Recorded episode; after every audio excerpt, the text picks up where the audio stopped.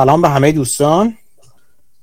خیلی خوشحالم که دوباره دور همگی جمع شدیم تا یکی دیگه از بچه ها راجع به یه موضوع جدید با همون صحبت کنم مهدی می‌خواد با همون درباره تولید انرژی در مزارع بادی فراساحل صحبت کنه.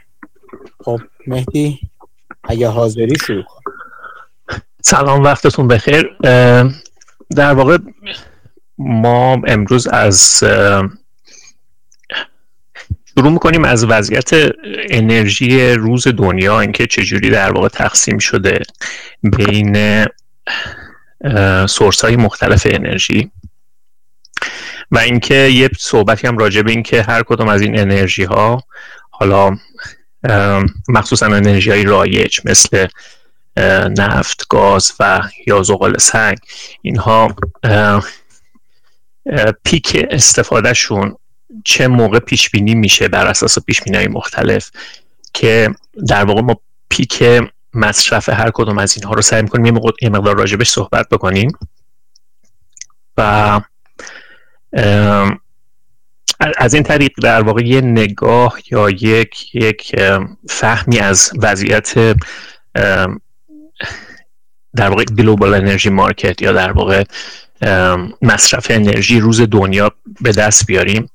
و بعد یه کمی هم صحبت می‌کنیم راجع به اینکه خب پیش‌بینی‌ها چیه؟ یعنی الان در مورد هر کدوم از اینها چه پیش‌بینی‌هایی وجود داره؟ اینها بیشتر به صورت عدد و رقم من از روی یک report ی که در دستم هست می‌خونم. شاید بهتر باشه که دوست چون این ریپورت رو نمی‌تونم احتمالا شیر بکنم بهتر باشه دوستان بعدا حالا تو سری دومی که گوش می‌گیرن یادداشت برداری کنن از اون عددهایی که براشون مهمه و فکر می‌کنن که توی تصمیمات سرمایه گذارشون ممکنه مهم باشه بتونن استفاده بکنن. با این مقدمه من یکی اسلاید رو ارسال کردم الان در مورد وضعیت فعلی یه دونه پای چارت هست که الان درصد مصرف انرژی روز دنیا بر اساس نوع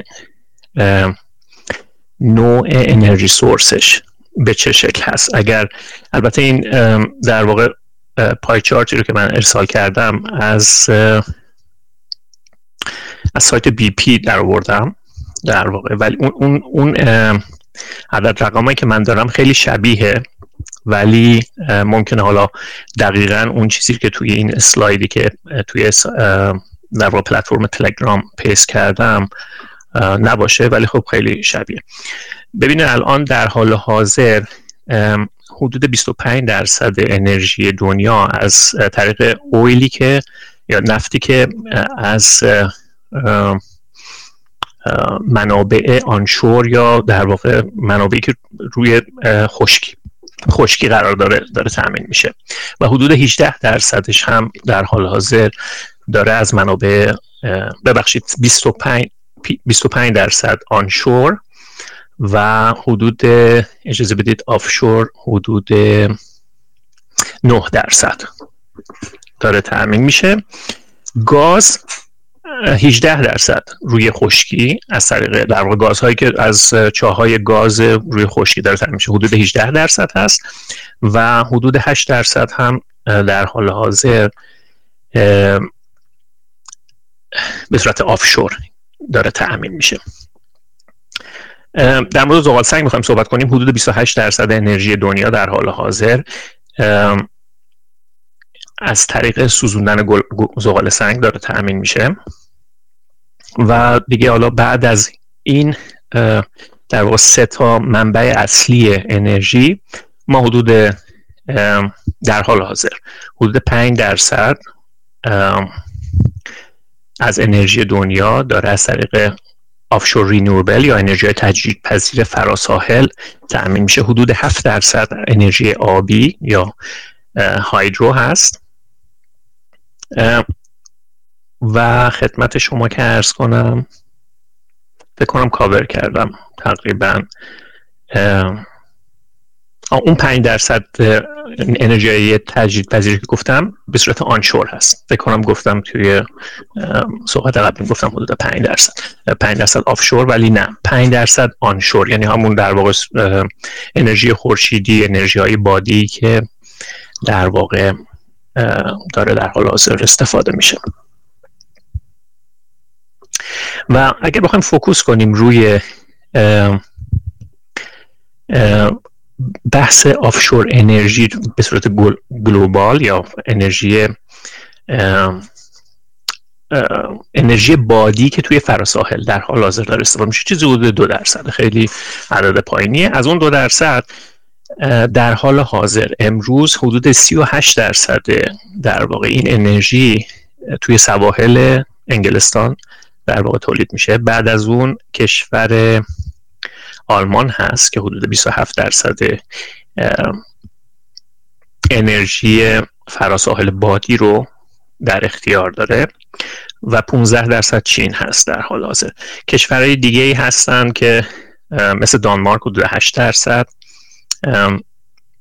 و هلند حدود 5 درصد. در واقع. و به صورت متفرق دو درصد دیگه هم بین کشور دیگه همین شده. ولی جالب اینه که بدونیم مثلا کشوری مثل ژاپن یا آمریکا در حال حاضر استفادهشون از آفشور ویند یا همون انرژی حالا من دیگه تکرار نمی کنم این انرژی بادی فراساحل این رو بهش میگیم offshore wind. offshore به معنی اینکه در واقع روی دور از ساحل هست و wind م که ترجمهش همون باد میشه. فکر کنم راحت تر هست که من دیگه این رو تکرار کنم چون report ی که جلوی من هست به زبان انگلیسی هست. خب یه مقداری ممکنه خسته کننده بشه که هر بار من بخوام اینو ترجمه بکنم. فکر می‌کنم اسلاید درصد مصرف آفشور ویند انرژی رو بر اساس کشورهایی که در حال حاضر دارن استفاده می‌کنن از این انرژی رو پست کردم توی پلتفرم تلگرام و دوستان می‌تونن هم زبان ببینن. خب یه ذرم در واقع صحبت بکنیم راجع به اینکه توی سال گذشته که ما کووید 19 رو داشتیم یا همون کرونا در واقع ببینیم ایمپکتش به چه صورت بوده روی هر کدوم از این انرژی سورس هامون. یعنی به صورت اگر بخوام نام ببرم قبل از که وارد جزئیاتش بشم. روی نفت، گاز، زغال سنگ انرژی های تجدید پذیر یا همون رینیوبل انرژی و انرژی هسته ببینید در مورد نفت پارسال در واقع ما حدود 6 درصد تولید نفت کاهش پیدا کرد. به خاطر اینکه خب مصرف انرژی توی دنیا کاهش پیدا کرد. خیلی کارخونجات بسته شدن و رفت آمد کم شد. کمتر آدما به سر کارشون می‌رفتن. خیلی از خونه کار می‌کردن. حدود در واقع 6 درصد کاهش پیدا کرد که از این 6 درصد اینجوری بگم که اون بخشی از نفتی که روی خشکی تولید می‌شد 8 درصد کاهش بده کرد و اون بخشی که توی فراساحل یا در واقع آفشور تولید می‌شد حدود یک درصد در واقع کاهش بده کرد. خدمت شما که ارز کنم به نظر می‌رسه که ظرف دو سال آینده این, این تأثیری که این کووید 19 روی مصرف نفت گذاشت کماکان به نوعی باقی بمونه توی مارکت چون که خب مثلا اوپک مصرفش رو کاهش داد به خاطر اینکه می‌خواست قیمت نفت رو افزایش بده چون قیمت نفت خیلی پایین اومد. و در واقع برای دو سال آینده بر اساس اطلاعات امروز یا تا سال دو انتهای سال مثلا اوایل سال 2022 پیش بینی فعلا اینه که قراره که اون بخشی رو که کات کردن تا توی همون سطوح در واقع میزان تولید نفت رو پایین نگه دارن. ولی اگه بخوایم به صورت لانگ ترم هم به این قضیه نگاه کنیم بعد از این کرونا و اتفاقات سال 2020 به نظر می‌رسه که در به صورت لانگ ترم هم ما به سمت این بریم که مصرف نفتمون رو, به کاهش باشه.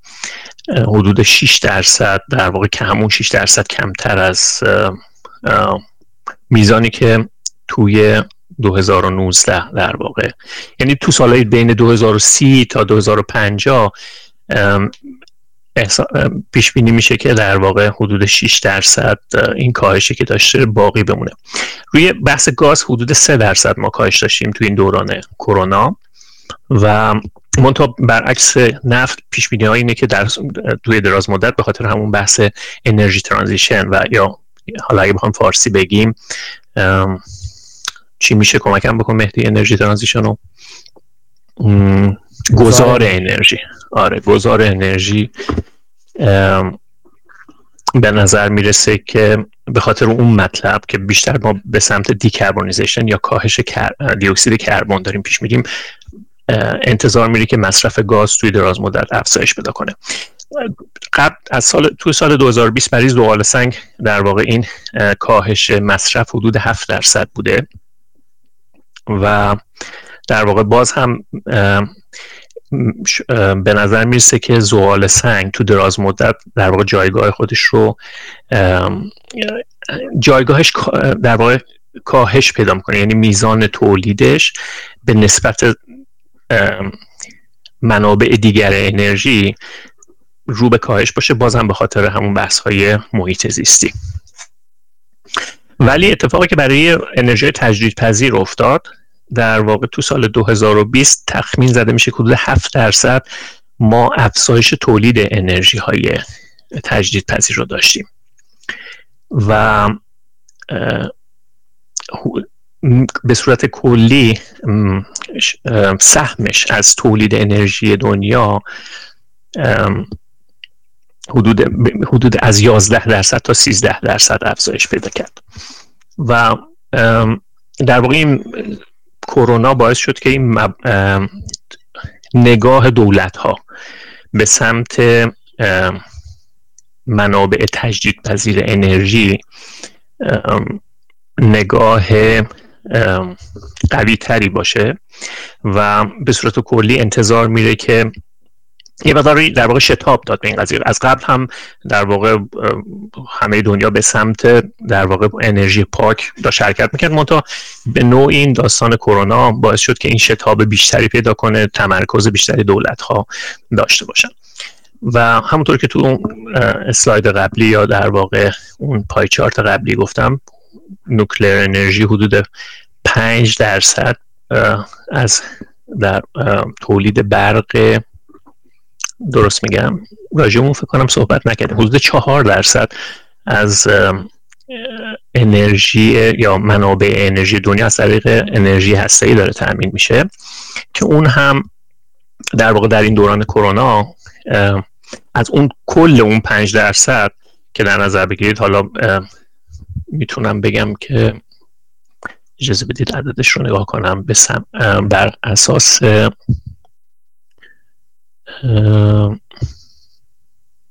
متاسفانه من الان عددش رو به صورت بیلیون تون ندارم که بگم. ولی در حال توی این دوران کرونا 5 درصد ما در واقع از مصرف انرژی هسته هم در سراسر دنیا. به خاطر همون بحران انرژی که به وجود اومد. بحران انرژی به این معنا که میزان مصرف انرژی کاهش پیدا کرد. اون هم حدود 5 درصد در واقع ما دیکلاین داشتیم. توی دراز مدت بحث انرژی هسته ای پیش بینی اینه که در واقع به صورت خیلی یک نواخت یا استدی چجوری بگم.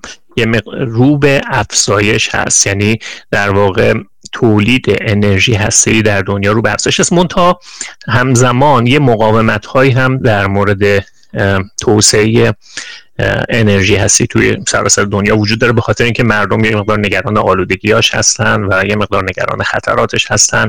حالا ممکن این این دریافت مردم دریافت دقیقی نباشه ولی به هر حال یک همچین مقاومت هایی در واقع وجود داره و در حال حاضر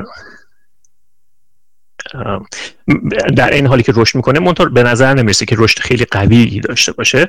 منتها کماکان پیش بینی اینه که مثلا تو تا سال 2050 هم کماکان همون هولوش چهار درصد مصرف انرژی دنیا از طریق انرژی هسته ای تامین میشه.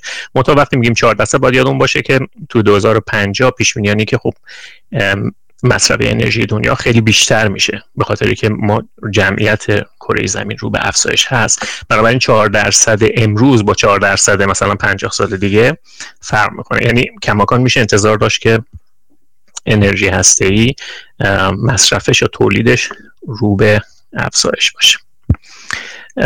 من یه اسلاید رو در واقع الان پست می‌کنم توی تلگرام اجازه بدید. در واقع تو این اسلات یه نگاه کلی ما اجازه بدید. این اسلاید در واقع گذار تدریجی انرژی رو برای انواع انرژی که تا الان راجع به صحبت کردیم از سال 2000 تا سال 2050 داره به ما نشون میده.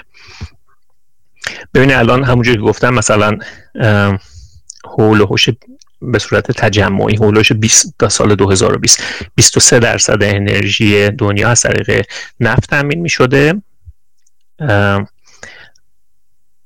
و نفتی که توی ساحل در واقع تکرار نمی کنم اینا رو چون یه بار تو اون slide قبل صحبت کردیم. مطمئنم اگر این slide رو نگاه کنید اگر ما می‌خوایم فقط focus کنیم روی انرژی تجدید تجدید پذیر که با رنگ فکر می‌کنم اجازه بدید offshore offshore wind با رنگ بنفش نشون داده شده. در حال حاضر سهم زیادی رو در واقع توی تولید انرژی دنیا نمیشه به انرژی offshore wind داد. تا تو سال 2050 به نظر می‌رسه که این پیش بینی ها حول و حوش 6 درصد باشه. البته این یک یعنی این report ی که من در اختیارم هست دو تا سناریو تعریف کرده. یه, دونه سناریو هست این gradual transition یا در واقع گذار تدریجی. یه دونه در واقع سناریوی دیگه داره که اسمشو می‌ذاره رپید دیکربونیزیشن یا یا حالتی رو که در نظر بگیریم که بحث حرکت به حذف انرژی های حرکت به سمت حذف دیوکسید کربن به صورت خیلی با شتاب بالایی بخواد اتفاق بیفته. یعنی فرض رو بر این گذاشته که یه دفعه مثلا همه دولت های دنیا تصمیم بگیرن که سرمایه‌گذاری زیادی رو قضیه بکنن و این مبحث انرژی های پاک خیلی از اون چیزی که امروز ما در واقع می‌بینیم تمرکز روی این انرژی ها از طریق دولت ها بیشتر بشه. اون موقع تا 8 درصد هم بحث آفشور ویند انرژی پیش بینی هست که افزایش پیدا کنه. توی این سناریوی بعدا مهدی؟ آره فکر کنم تو اسلایدهای بعدی آره اگریسیور هم بذاری اون چیز تغییر یعنی گزار سریع رو اگه تونستی بذاری جالب باشه. آره اونم الان اجازه بدید. من یه دونه اسلاید می‌گیرم و من تا مهدی اون اسلاید می‌ذاره این برای من چیزه جالبی که تو این نموداری که گذاشته دارم نگاه می‌کنم. چند تا چیزی که برای خود من از نظر چیزای علاقه خودم جالبه بگم بهتون. یکیش راجب نفت offshore ه. اونی که آبی کم رنگه اگه نگاه کنید الان 2020 سهمش کم کم زیاد میشه انگار. اینجوری که من دارم آف... آف... ببخشید offshore gas سهمش زیاد میشه. از 8 درصد به 10 درصد افزایش پیدا می‌کنه. این برای آره دیگه دلیل مصرف گاز. آره آره. برای این برای کسایی که چیز تو کار سکوهای مثلا چم چیز سکوهای نفتی رو دنبال می‌کنن و اینا این جالبه. یه نکته دیگه توی حتی حتی قسمت آفشور اویل رو اگه نگاه کنید الان 9 درصد 2020 تا 2050 فقط به چند درصد؟ 5 درصد 8 درصد کاهش پیدا می‌کنه. یعنی عملا یک درصد سهمش کاهش پیدا می‌کنه. این هم حواستون باشه که این کاهش سهم همونجور که مهدی گفت کاهش سهم هست نه کاهش کل. یعنی اگر مثلا یعنی انرژی در طول سال ببینیم چون دون توسعه یافتگی نسبت مستقیم با مصرف انرژی داره. هرچی دنیا توسعه یافته در میشه مصرف کلی انرژی بالا میره. اگر اینو نگاه کنید می‌بینید که احتمالا حتی حتی میزان یعنی مثلا بخش آفشور اول یا نفت فراساحل در نظر بگیرید حتی احتمالا افزایش ملایم از نظر مثلا رقم دلاری یا حجمی خواهد داشت. این جالب بود یه چند تا نکته. یه چیز دیگه جالب که میگم اون چیزی که مهدی گفتش در مورد نوکلیر اون سبز هست سبز هست. که همچنان 4 درصد میمونه و این چیز جالبی هستش. حالا بعدا احتمالا بیشتر راجع به حرف می‌زنیم. آنشور گس سهمش ثابت مونده در حالی که مثلا آفشور گس داشت سهمش اضافه می‌شد کم کم. این نکته جالبی بود. دیگه چیزی که جالبه برای من به زغاسنگ نگاه کنید اونقدری که دارن پیش بینی های وحشتناک می‌کنن از 2020 تا البته 2020 تا 2030 میاد پایین. و ولی 2030 مثلا ببینید می‌خوام بگم که خیلی وحشتناک صفر میشه. حتی تا 2050 دوازده درصد انرژی اون زمان همچنان از زغالسنگ تامین میشه. ببینم شما در نظر بگیرید زغالسنگ همه مصارفش مصارف انرژی نیست مصارف متالورژیکی و برای احیای آهن هم از تولید فولاد هم هست. اونم در نظر بگیرید که احتمال میدن حتی اون افزایش پیدا بکنه. و این 12 درصدی که سال 2050 نشون میده این فقط برای مصرف انرژیشه. حالا اگر مصرف انرژی داره که آره اونم بود. مصرف اصلا نسبش met coal یا metallurgical coal یا coking coal coking coal اینا داره در حال افزایش هست چون مصرف فولاد میره بالا و مصرف و فعلا یکی از چیزای یکی از روش های ثابت و قابل یعنی اقتصادی تر فولاد تولید فولاد از سنگ آهن همچنان احیا تو کوره های در واقع blast of انرژی blast blast oxygen هست یا blast of furnace هست. راه های دیگه که وجود داره مثلا مثل قوس الکتریکی یا electric arc که بهش میگن اونا بیشتر برای جاهایی هستش که می‌خوان از فولاد رو بازیافت کنن که بیشتر تو آمریکا شمالی معنی داره. چون دسترسی منابع آهن قراضه بیشتر دارن تا کشورهای دیگه مثلا مثل هند و اینا. همه اینا نکته جالبیه و البته بعدم می‌تونیم بریم به اون رینووبل ها نگاه کنیم که چجوری سریع داره اضافه میشه و بحثی که حالا مهدی در مورد آفشور رینووبل می‌کنه. ببخشید مهدی ادامه بده. نه خواهش خیلی ممنون که کمک کردی مهدی جان. آره دیگه توی اون حالت رپید سناریو یا در واقع سناریویی که انرژی قرار خیلی سریعتر به سمت انرژی های پاک حرکت بکنه می‌بینید که مثلا سهم به صورت کلی سهم انرژی تجدید پذیر اگر آفشور رو هم بهش اضافه کنیم حدود 40 درصد انرژی دنیاست. ولی نکته جالب اینه که پیش بینی ها اینجوری نیست که در واقع مصرف اویل مصرف نفت کاملا حذف ما بتونیم بکنیم حذفش بکنیم تا سال 2050 کماکان 12 درصد انرژی حتی تو بهترین در واقع سریع ترین حالت های دیکربونیزیشن. ما کم وابسته خواهیم موند به, به, نفت و همینطور گاز. حالا با رنگ قرمز روشن تر اونجا نشون داده شده. ما تو تو حالت حالتی که منطقی تره همون حالت گراجوال ترانزیشن یا در واقع گذار تدریجی.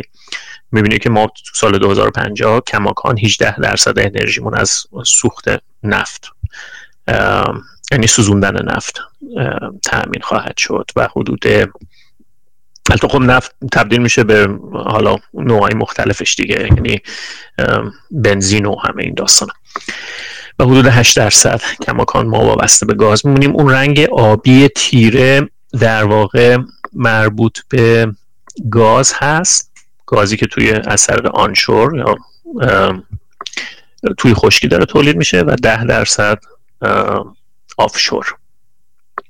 حالا به حال من دیگه راجع به جزئیاتش بیشتر از این توضیح نمیدم. دوستان می‌تونن خودشون سر فرصت به دقت تمرکز کنن و اون بخشیش که برای خودشون جالب هست رو بیشتر مطالعه کنن. حالا توی من فکر کنم یه نمودار دیگه بتونم پست بکنم که در واقع راجع به میزان تولید نفت حالا اگر برای دوستان جالب باشه یا بذارید من اینو به صورت کلی paste کنم توی گروه تلگرام بعد می‌تونیم بیشتر راجع بهش صحبت بکنیم. بعضی دوستان تقاضا می‌کنه که توی space توییتر هم paste بشه. متاسفانه بر من امکانش نیست. نمی‌تونم هر همزمان توی دوتا پلتفرم این اطلاعات رو بذارم. بخاطر خیلی سخت میشه دیگه و سرعت توضیحاتمون کارش پیدا نمودار بعدی در واقع به نوعی یک نمودار از مصرف منابع مختلف انرژی. به صورت کلی حالا دیگه تقسیم نمی‌کنه به فراساحل یا ساحلی. به صورت کلی نشون میده. حالا اون بخشیش که و به نوعی چیز نکته جالب این نمودار اینه که شما می‌تونید پیک تولید هر کدوم از این منابع رو تو این نمودار ببینید. اگر راجع به نفت بخوایم صحبت بکنیم البته سناریوهای مختلفی وجود داره. اینا ببینید پیش بینی هست و وقتی ما نگاه می‌کنیم به این اینجور اطلاعات همیشه باید در نظر بگیریم که به حال یک بخشی عدم قطعیت داره. یعنی اینا حالا توی اسلاید های بعدی یا یه مقدار جلوتر می‌تونیم صحبت بکنیم راجع به اینکه شرکت های مختلف پیش بینی هاشون چیه به صورت کلی شرکت هایی که خودشون دارن تولید مثلا نفت می‌کنن مثل اگزون اگزون موبیل اینا پیش بینی هاشون که ما سال 2050 مثلا فقط 20 درصد کل انرژی دنیا از رینیوبل و مثلا رو بخش نفت رو خیلی به صورت مبالغه آمیز افزایش میدن که تولید نفت. ولی شرکت هایی که توی انرژی های نو سرمایه گذاری کردن اونا برعکس خیلی میگن الان در حال حاضر پیک نفت تموم شده و دیگه ما فقط رو به کاهش میریم. ولی من فکر می‌کنم این اسلاید یا این تصویر یه چیز میانه رو داره به ما نشون میده. یعنی اون پیش بینی هایی که ما بینه یعنی منطقی تر به نظر می‌رسه. توی بحث نفت شما می‌بینید که و این رنگ آبی و سبز در واقع آبی همون گذار تدریجی رو داره نشون میده و رنگ سبز گذار خیلی سریعتر. وقتی که یعنی گذار شتاب گرفته بر فرض اینکه ما مثلا توی دنیا بتونیم که با سرعت خیلی بالایی به سمت دیکربونیزیشن بریم. حالا اگر فقط اون آب، نمودار آبی صحبت بکنیم پیش میشه که مثلا پیک مصرف تولید نفت هلوش سال 2030 باشه و بعد از اونم کماکان یه حالت فلت داره دیگه نمودار می‌بینید؟ خیلی کاهش شدیدی مثل اون اتفاقی که برای زغال سنگ داره میفته نیافتاده. تو بحث انرژی هسته ای می‌بینیم که همونجور که تو پیشتر گفتم رو به رشته ولی یه شتاب مثلا خیلی چجور بگم شتاب شیب شیب نمودار شیب خیلی تندی نیست. و اگر مقایسش بکنیم با بحث انرژی های تجدید پذیر می‌بینید تو بحث انرژی تجدید پذیر نسبتا شیب تندتری داره و سال 2050 در واقع انتظار میشه اون BTOE که نوشته میشه توی این نمودار نوشته شده منظورش این هست که بیلیون تون اویل اکویوالنت حالا فارسیش میشه همون بیلیون تون و اگر ما اون میزان تولید انرژی مثلا تجدید پذیر رو معادل مصرف نفت در نظر بگیریم چون می‌خواسته یه جوری یه حالت که مخاطب بتونه مقایسه بکنه همه اینا رو به BTOE در واحدش اون شکلی بیان کرده. و مصرف کل انرژی دنیا هم پیش بینیش این هست که در واقع تا سال 2050 حالا اون اعدادی که رو نمودار عمودی نوشته شده رو من نمودار خیلی واضح نیست واقعتش برای من مشخص نیست که اون 20 که مثلا روی total energy production نوشته شده منظورش چی هست. نمی‌دونم حالا اگه دوستان می‌تونن حدسی بزنن ولی به هر حال به نظر من روندها بیشتر مهمه. اینکه همین که روندها رو ببینیم یه حسی میده از اینکه مصرف انرژی یا تولید هر کدوم از این منابع انرژی به چه شکل قراره که افزایش پیدا بکنه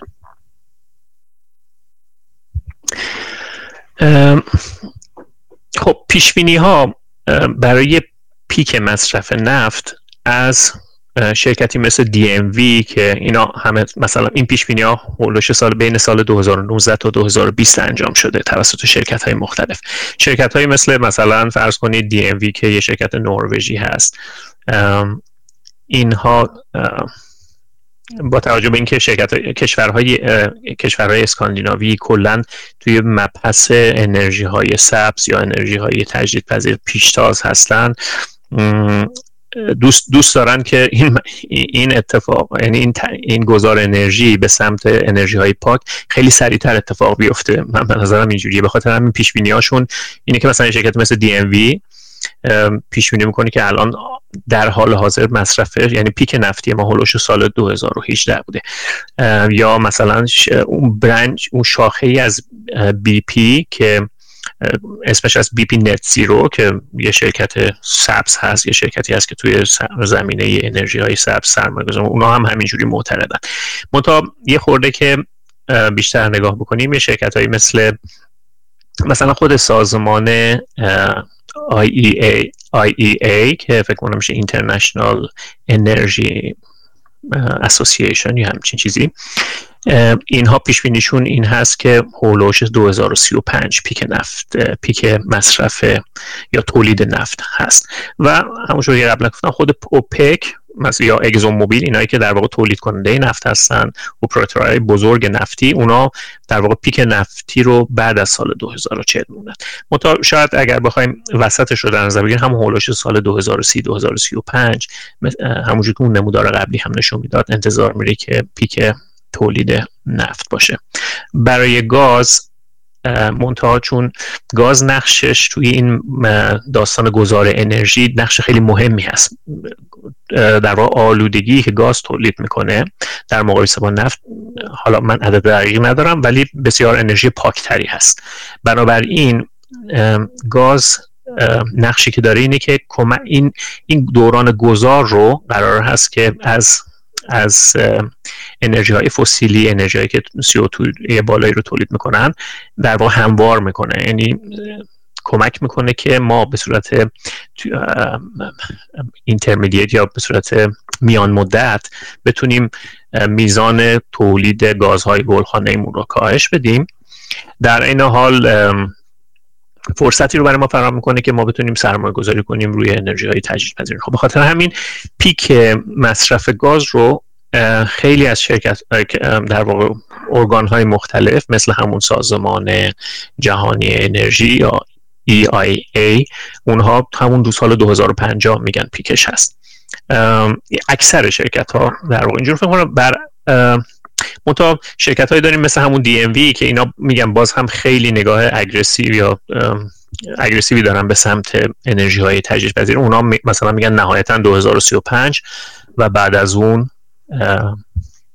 ولی نکته جالب این موضوعی که داریم راجع صحبت می‌کنیم اینه که می‌بینید پیش خیلی متفاوت است یعنی در مورد مثلا در مورد نفت از سال 2018 تا تا پیک مثلا 2045 پیش بینی مختلفی توی اثر شرکت های مختلف یا در واقع مراکز تحقیقی تحقیقاتی مختلف داره ارائه میشه. منتها منطقیش برای اویل برای نفت همون 2035 میشه گفت. در نظر گرفت و برای گاز هم به صورت مداوم در حال افزایش هست. میزان تولیدش تا سال 2050 ولی اگر بخوایم راجع به انرژی های تجدید پذیر به صورت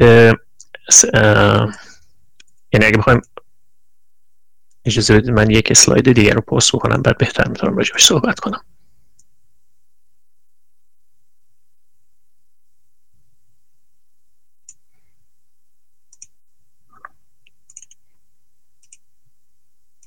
خب این اسلاید می‌تونید ببینید که پیش بینی بازم همون ارگان های مختلف راجع به میزان سهم انرژی های تجدید پذیر از کل انرژی مصرفی دنیا تا سال 2050 صرفا اگه 2050 رو نگاه بکنیم به چه شکل است؟ می‌بینید بازم یه رنج خیلی وسیع از 20 درصد که شرکت اگزون موبیل در واقع پیش بینی کرده تا یه چیز حدود 60 70 درصد که شرکت های مثل مثلا بی پی نت زیرو پیش بینی کردن این متغیره. متا اون نمودارهای اولیه که من در توی تلگرام پست کردم بر اساس پیش بینی های منطقی تر که اون اواسط حدود 30 40 درصدی که با هم صحبت کردیم پیش بینی میشه که ما بتونیم از انرژی های تجدید پذیر استفاده کنیم تا سال 2050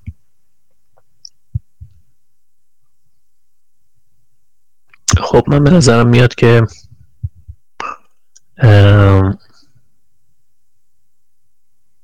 می‌تونیم از این مبحث حالا نمی‌دونم چون آفشور بحث offshore oil production یه مقداری شاید برای بعضی از دوستان جالب باشه. من یه نمودار دیگه پست می‌کنم که در واقع اونجا دقیق تر نشون میده که مصرف تولید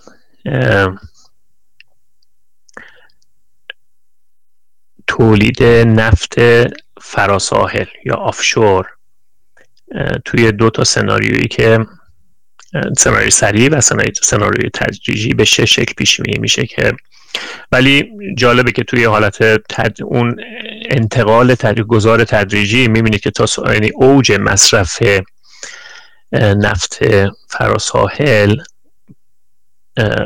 تو سال 2035 پیش بینی میشه که باشه.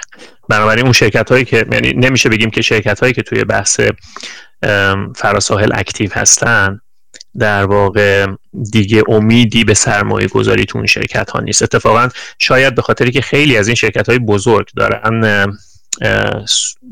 سویچ می‌کنن یا در واقع تغییر تغییر یعنی سرمایه گذاری هاشون رو به سمت انرژی های تجدید پذیر دارن می‌برن. مثلا همون offshore wind. اونایی که باقی میمونن ممکنه در واقع پتانسیل های خوبی داشته باشن برای رشد با توجه به این اطلاعاتی که ما می‌بینیم.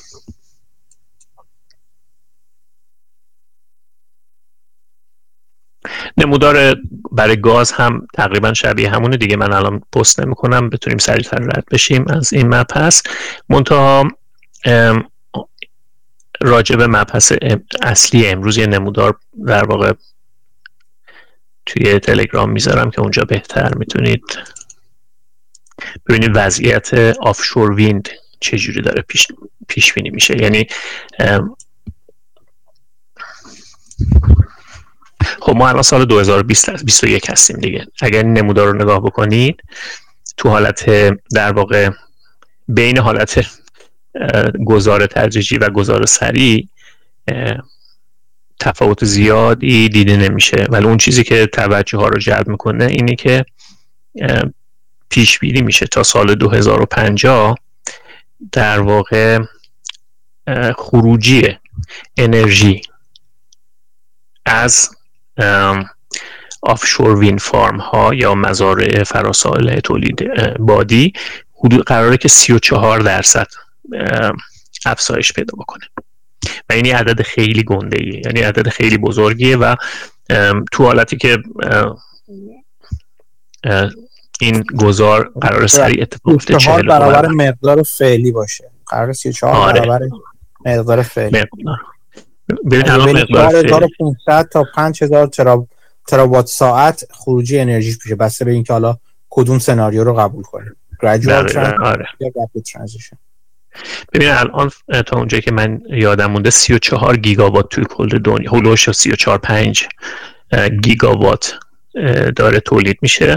پیش بینی ها به سمت اینه که شما 34 برابرش کنید فکر کنم چیزی حدود بالای هزار گیگاوات در واقع انتظار میره که ما تا سال 2050 پیش های مختلفی هست. بکنم تا 1600 توی فکر کنم یه مقداری جلوتر که بریم راجع بهش صحبت کنیم.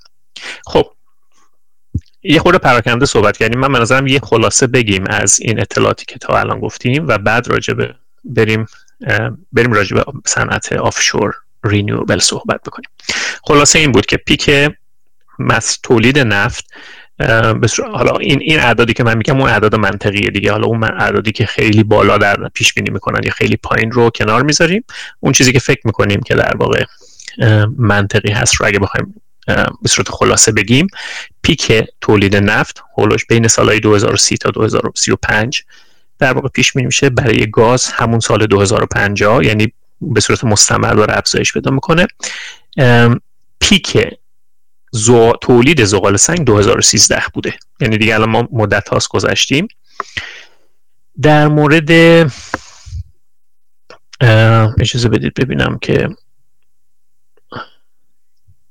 آها اون راجب آفشور وین کپاسیتی اگر بخوایم راجع به نگاهمون رو یه خورده برگردونیم به سمت یعنی یه خورده میان مدتتر نگاه بکنیم تا سال 2030 پیش بینی میشه که ما 225 اینو من نگفتم حالا دارم تو خلاصه میارم ولی خب به نظر من دیگه کافیه. تا سال 2030 پیش بینی میشه ما هلوش 225 گیگاوات تولید آفشور انرژیمون باشه. الان هولوشه گفتم مودش 34 5 گیگاوات ما داریم. و تا سال 2050 همونجور گفتیم حدود 1050 گیگاوات. در واقع پیش بینی میشه که مصرف اینها باشه. خب یواش یواش شروع کنیم و راجع به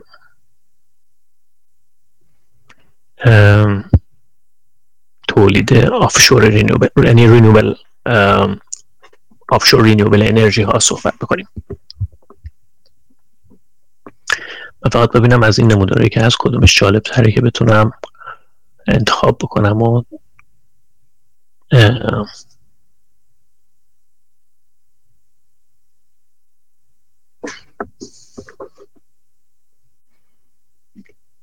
خب یه نمودار الان پست می‌کنم که نشون میده که تعداد فارم هایی که یا در واقع همین مزارع بادی روند یعنی تعداد کنونیشون و روند رشدشون رو می‌تونیم تو این نمودار ببینیم. خب اگه بخوایم راجبش هم صحبت بکنیم ببینید حدود کمتر از پنجاه تا ما مزارع بادی فعال داریم که الان دارن تولید انرژی می‌کنن. منتها خیلی شدید قرار این تعداد افزایش پیدا کنه. یعنی این هم این تجمعی است این نموداری که دارید می‌بینید. حدود تا سال 2021 فکر کنم حدود بالای 60 تای دیگه امیدوارم من اطلاعات رو درست بخونم براتون. ولی بیشتر به نظر من بازم روند مهمه. شما می‌بینید یه روند یه شیب خیلی تندی داره. و تا سال 2026 حدود ببخشید تعدادش تو سال 2021 به نظر میشه که پیش بینی میشه که هولوش 200 بالای 200 تا ما فارم رو تو سال هولوش همین 2021 22 داشته باشیم و این روند همینجوری افزایش پیدا می‌کنه تا اینکه سال مثلا 2026 پیش بینی میشه که 450 تا ما در واقع مزارع تولید انرژی بادی داشته باشیم در فراساحل. سال 2020 الان حدودش 160 است.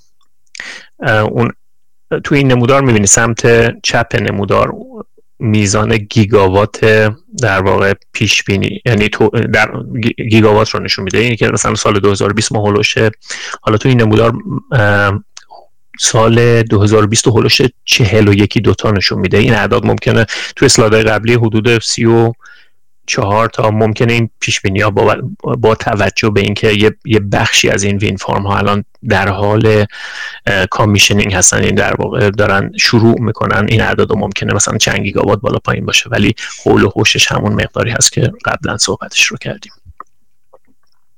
و خب می‌بینید یه مقدار سرعت یعنی قرار این سرعت شدیدن رو به افزایش باشه.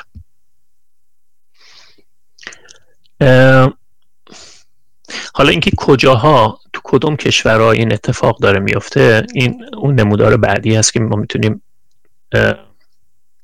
بهش نگاه بکنیم و راجع بهش صحبت بکنیم. پیش بینی چیه مهدی؟ کدوم کشور؟ قبل از این من پست کنم. من واقعا هیچ پیش بینی ندارم. ولی خب انگلیسی که گفتی الان انگلیس بالاتر از جلوتر از هم از ظاهرا آره ولی مثل همه موارد دیگه چین به نظر می‌رسه که شدیدا داره سرمایه گذاری می‌کنه آره.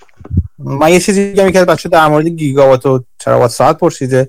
گیگاوات ظرفیت تولیدشه اون مجموع خروجیشه تراوات ساعت. گیگاوات ظرفیت تولید انرژی بر واحد زمان هستش و وقتی به قول شما حالا میشه اینجوری بگی تجمعی در نظر میگی میشه خروجیش در طول یک سال. ببخشید. آره دقیقا. اون, اون تراوات پر آور یعنی یعنی میزان وات تولید شده در ساعت و یه, یه،, یه در واقع واحد اندازگیری رایجه و اون گیگاوات در در ساله. در واقع اونجوری که مهدی هم تایید کرد.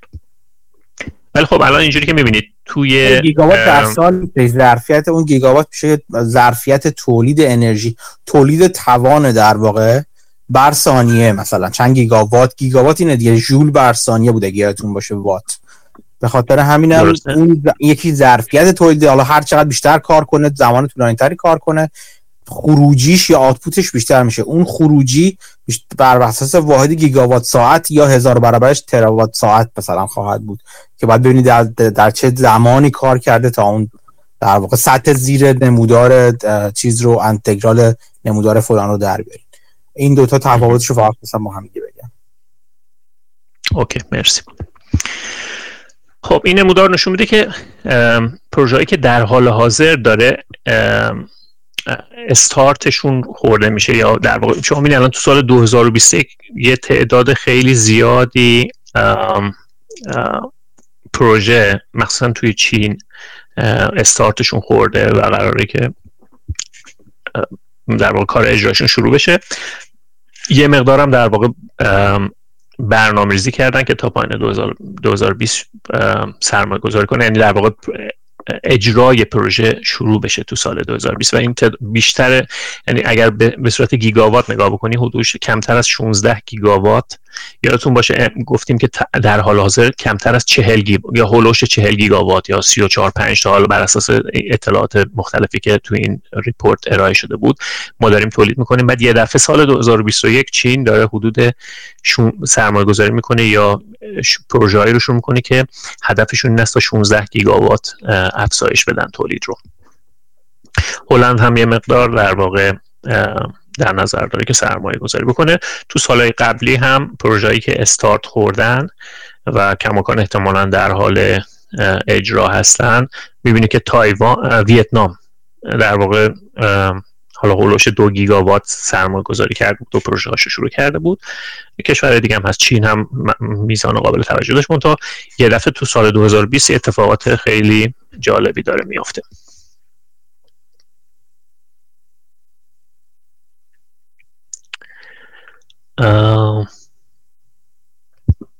خب.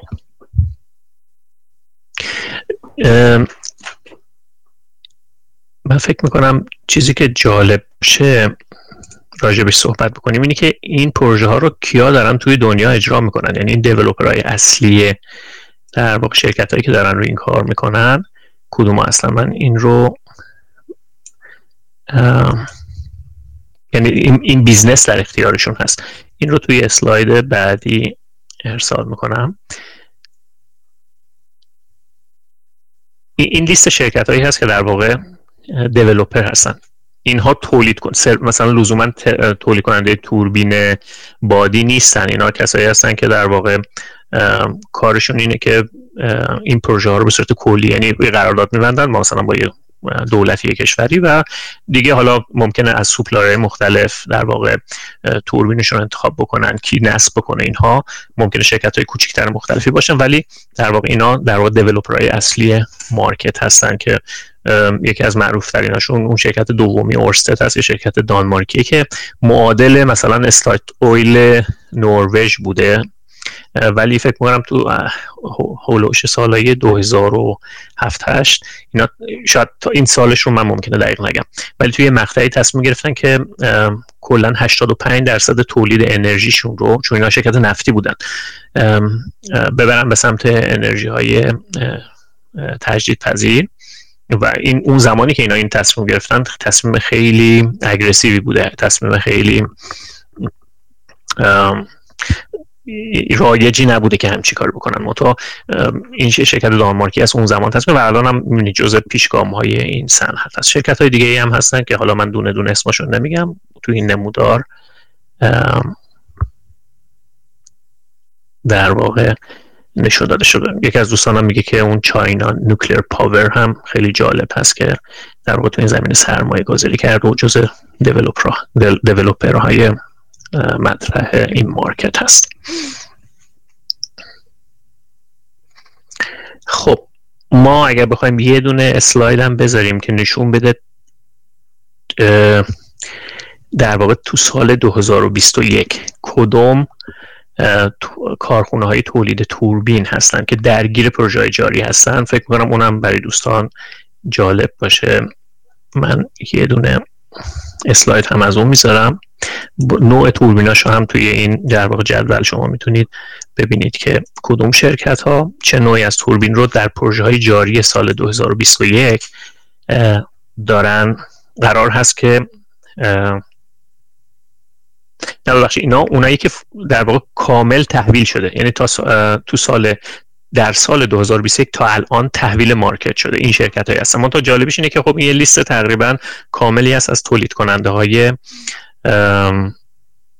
توربین و ما می‌تونیم راجع به اجازه بدیم من می‌بینم برای پروژه جاری هم فکر کنم یه سری اطلاعات دارم که می‌تونم در اختیارتون بذارم که نشون میده که کدوم شرکت ها درگیر پروژه من دارم نگاه می‌کنم. شرکتی که اون بالا هستن مثل وستاس و زیمنس اینا چون من باشون کار می‌کنم اینا توربین های فراساحلشون با توربین چیزشون خشکیشون فرق داره؟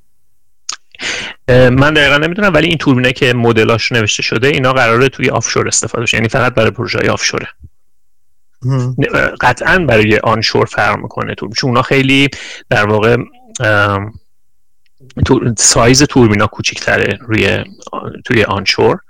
بنابراین این مدلایی که اینجا شما می‌بینید چون در واقع تو صنعت آفشور آفشور طول توربین ها طول اره توربین ها یا بلید توربین ها خیلی بزرگتره مگاوات تولیدشون هم خیلی بالاتره. و من انتظارم اینه که نوع متفاوتی رو استفاده کنن از نوع متفاوتی از توربین ها رو توی صنعت آفشور استفاده کنم بنابراین اون مدلایی که می‌بینید فکر کنم صرفا توی آفشور استفاده میشه. شما اطلاعات متفاوتی داری یا فکر چون گفتی داری باشون کار می‌کنیم نه سوال داشتم. نه سوال تو با توربین های خشکیشون در واقع کار کردم. ولی خب این بخاطر چه فرقی دارن اصولا توربین های ساحلی؟ توربین فراساحل با توربین های خشکی. که میگی توربین های فراساحل بزرگتر انجام آره دقیقا بزرگ. چون ببینید ظرفیت تولید انرژی چرا اصلا میرن فراساحل به خاطر که آره باد قوی تری وجود داره سرعت باد بیشتره. و خب البته در دلایل دیگه هم داره دیگه. مثلا خیلی دوست ندارن که توی مثلا نزدیک محل زندگیشون خیلی شاید براشون تصویر زیبایی نداره. بعدش هم نگرانی های محیط زیستی وجود داره چون اینا هم نویز تولید می‌کنن.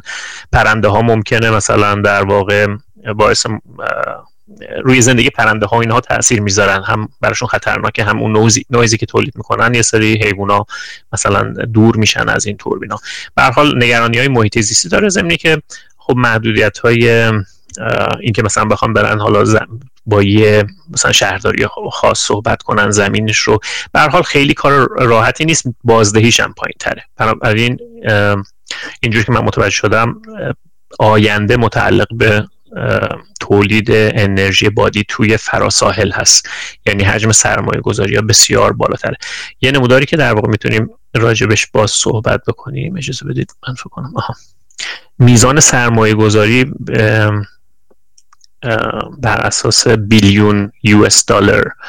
و نکته جالبی که توی نمودار هست اینه که سال 2021 و شاید نه از سال 2020 اولین بار سرمایه گذاری در صنعت آفشور ویند از میزان سرمایه گذاری توی صنعت نفت نفت و گاز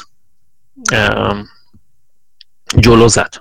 توی ببینید الان مثلا بالای سال 2021 120 درصد از سهم سرمایه گذاری تو صنعت انرژی رو به خودش اختصاص داده اینجوری که من دارم می‌بینم این نمودار ولی نکته مهمش اینه که شما بر اساس بیلیون یو دلار میزان خیلی بیشتری توی به نسبت صنعت نفت داره توی بحث آفشور ویند سرمایه گذاری میشه.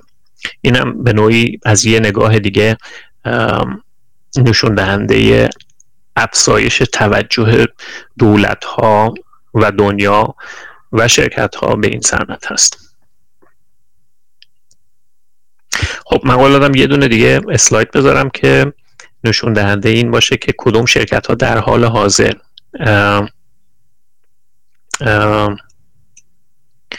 بذارید من تو کدوم کشورها دارن سرمایه گذاری می‌کنن ببخشید مشغول اجرای پروژه هستن.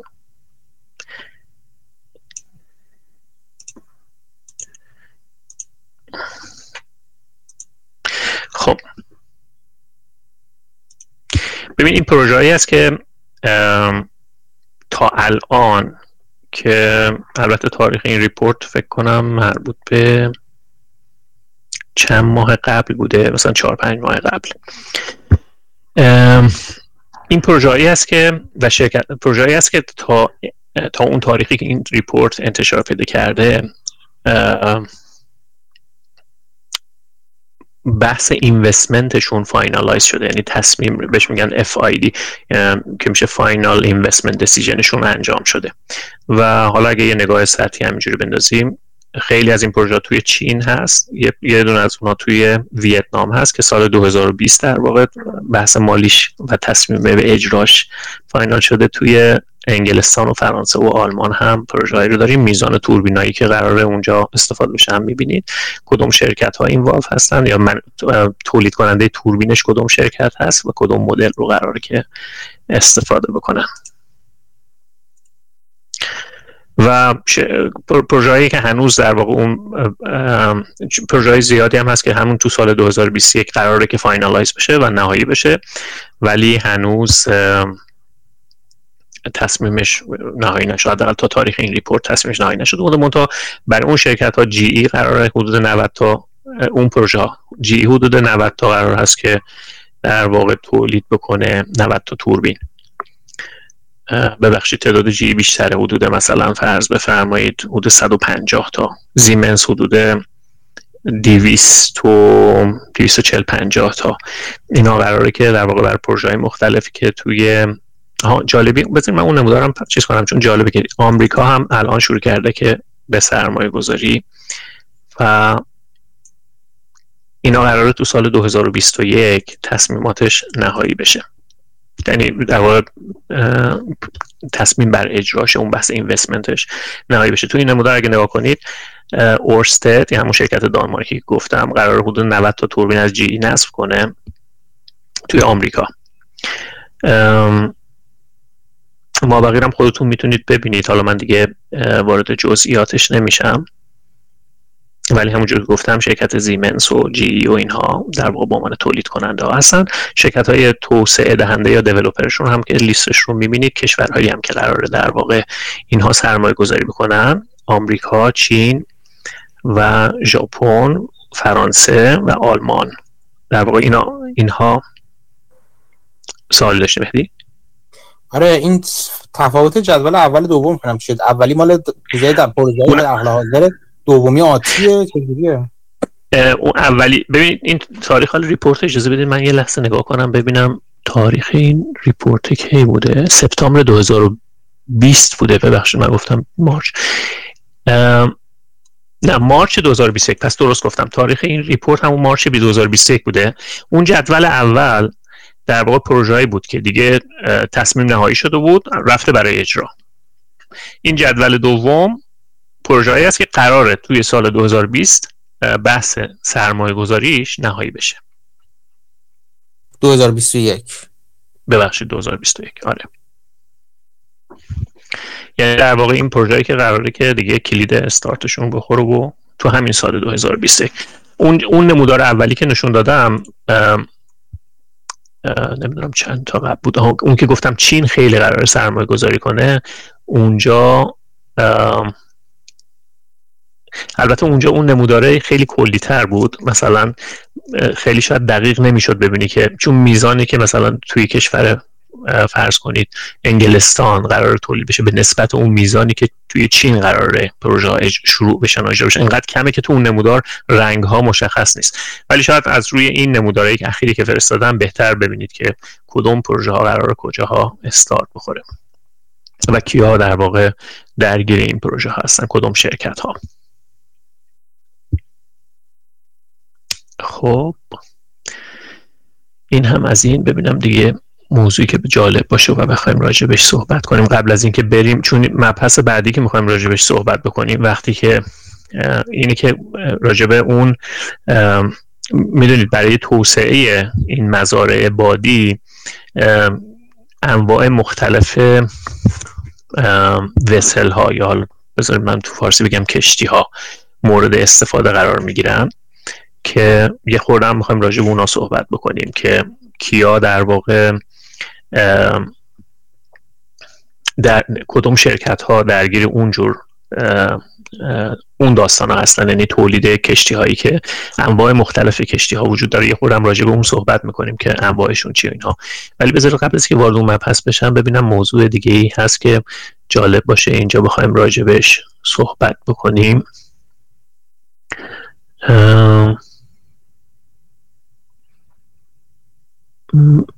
آها. ببین مثلا من فکر کنم یکی از چیزهایی که جالب باشه بخوایم راجبش صحبت بکنیم میزان سرمایه گذاری توی آمریکا هست چون شاید دوست نمی‌دونم بگم بیشتر دوستان ولی یه تعدادی از دوستان هستن که دارن تو اون بازار در واقع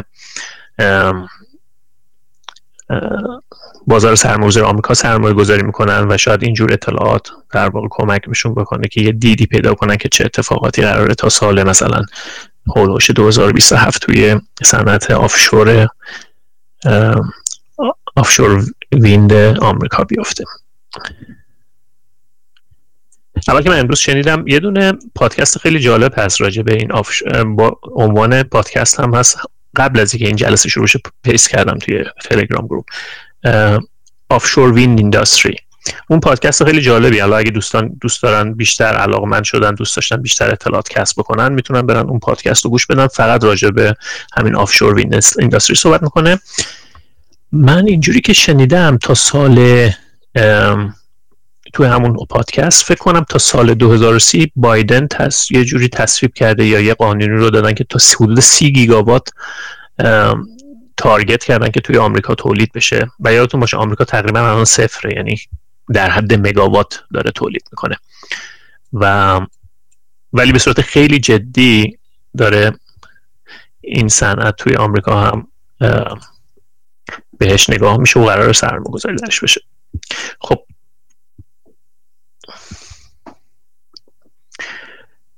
این در واقع تا سال این نمودار رو الان می‌بینید راجع به صنعت یعنی در واقع میزان سرمایه گذاری یا تعداد فارم ها و میزان گیگاواتی که در واقع قراره که توی آمریکا تا سال 2027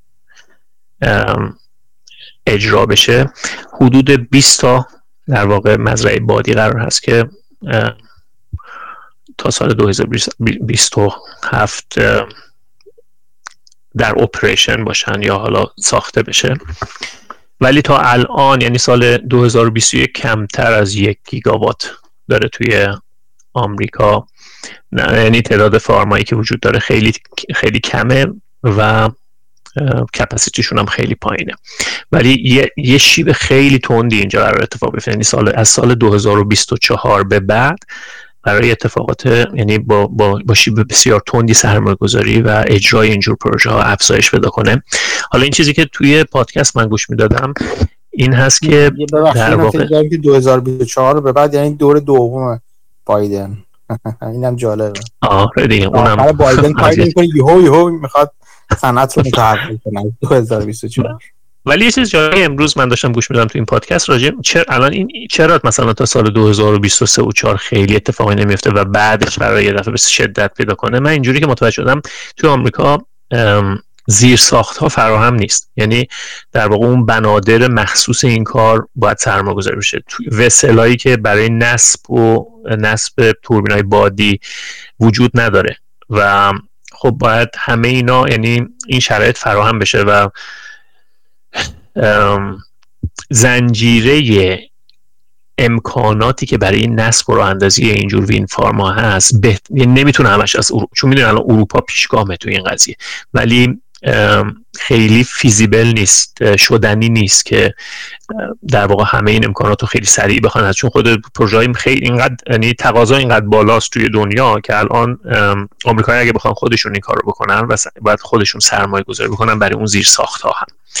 بنابراین خب این مقدار زمان برای بحث regulation ها و اینها هم هست. یعنی توی state های مختلف دارن در واقع قوانین مربوطه رو خیلی سریع در واقع تصویب می‌کنن و به اجرا بزنن. بعدم یه نکته دیگه این هست که وقتی یه آفشور وین فارم می‌خواد را بیفته باید برن با زینف های مختلف بشینن جلسه بذارن به توافق مثلا ماهیگیرا یا که شرکت های کشتیرانی. چون به حال بر اساس تکنولوژی موجود امروز اکثر این در واقع آفشور وین ها بر اساس همون قبلا راجبش صحبت نکردم ولی مثل الان فکر کنم فرصت خوبی باشه یه خورده راجبش صحبت کنیم. دو جور توربین بادی داره در واقع یا دو جور به صورت کلی دو جور تکنولوژی وجود داره تو این زمینه. یه, یه تکنولوژی که تا الان بوده و الان هم بیشتر در واقع مزارع بادیمون بر اساس اون ساخته شده اینه که یه, یه دونه ستون رو در نظر بگیرید. همون ستون رو توی قسمت های کم عمق دریا روی بستر دریا نصب می‌کنن و این دیگه همون ستون در واقع این توربین بادی هست که شاید بعضی از ما توی حداقل توی ساحل مثلا تو ایران فکر کنم سمت منجیل و اینا تعداد زیادی نصب شده می‌تونید دیدید حالا بر اساس تکنولوژی که الان رایج هست ما تا عمق هولوش 20 و 30 متر و اینها می‌تونیم این ستون ها رو نصب کنیم که بعدش اون توربین بالاش نصب بشه. منتها تکنولوژی که رو به گسترش هست و پتانسیل خیلی زیادی رو آزاد می‌کنه تکنولوژی هست که میگن floating offshore wind turbine. حالا floating ترجمهش میشه شناور. یعنی توربینایی که به صورت شناور قراره که نصب بشن. و خاصیت اونا اینه که اونا رو می‌تونن توی در واقع عمقای خیلی بیشتر یعنی بالای پنج، چهل پنجاه هست و تا حتی 500 متر در واقع می‌تونن نصبشون کنن. و اتفاقا من یه یوتیوبی رو که قبل از اینکه این جلسه شروع بشه پست کردم اونجا امروز وقت نمی‌کنیم راجع اون صحبت کنیم ولی اون خیلی به صورت جزئی به صورت با جزئیات زیاد راجع به در واقع پتانسیلایی که توی آمریکا وجود داره. صحبت می‌کنه و بحث می‌کنه که کجاها می‌تونن در واقع پتانسیل اینو داره که تکنولوژی floating نصب بشه کجاها همون با پایه ثابت یا fix fixed installation در واقع کجاها می‌تونه نصب بشه. و پتانسیل زیادی توی آمریکا وجود داره برای اون حالت floating ش. منتها خب یه یه تکنولوژی رو به الان هن... فکر می‌کنم 2021 پیش بینی اینه که دیگه commercialize بشه استفاده از اون floating و بنابراین میشه انتظار داشت که مثلا تو سالهای 2027 پروژه‌ای که اجرا میشه بیشترش floating wind offshore باشه. خب.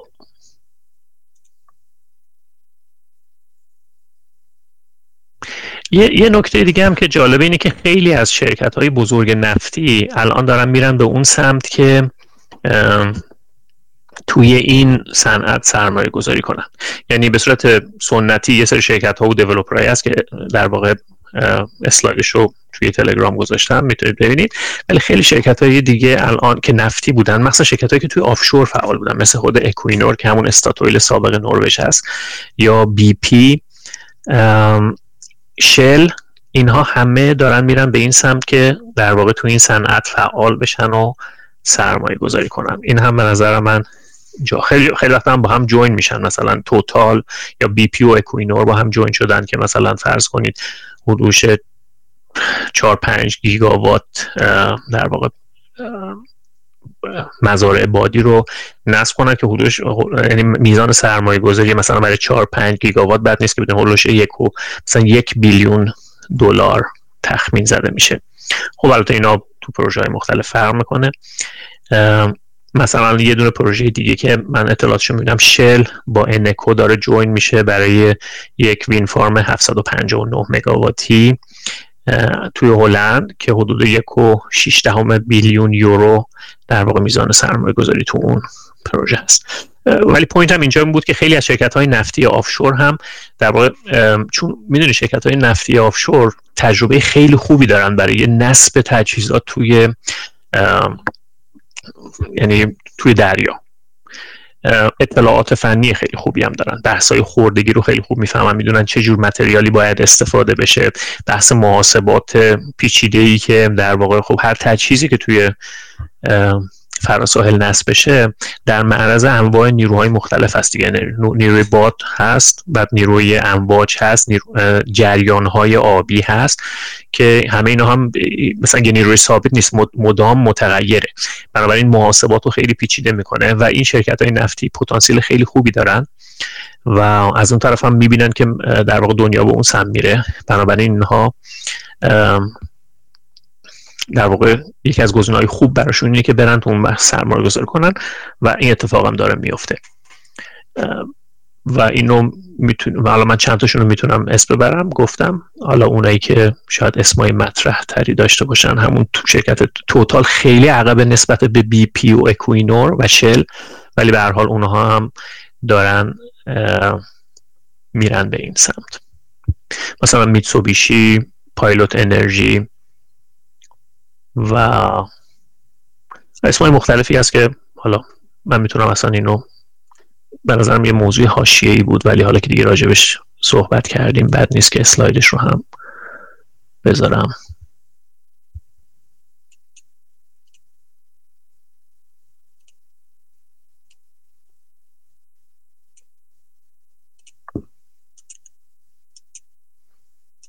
اینجا می‌تونه اسامی اونجور شرکت های شرکت های مطرحی که دارن میرن به اون سمت توی این اسلایدی که توی تلگرام گذاشتم ببینید. خب یکم هم راجع به مثلا توربین کپاسیتی ها می‌تونیم صحبت بکنیم. یعنی ظرفیت توربین ها.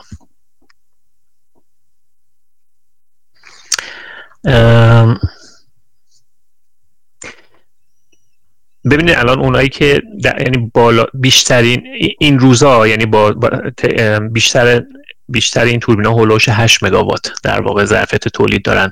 منتها پیش بینی میشه که در واقع ظرف چند سال آینده نه چندان دور مثلا سه چهار سال آینده تا الان جی مثلا یه دونه داره که تولید کرده هولوش 13 مگاوات تولید می‌کنه.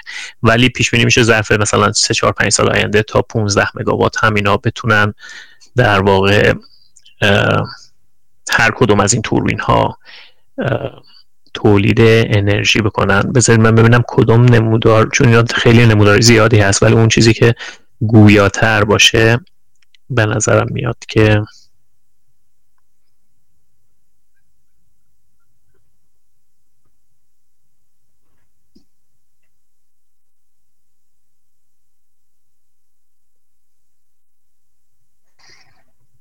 من فکر کنم مثل من این نمودار رو پست کنم. حالا راجبش کمی صحبت می‌کنیم.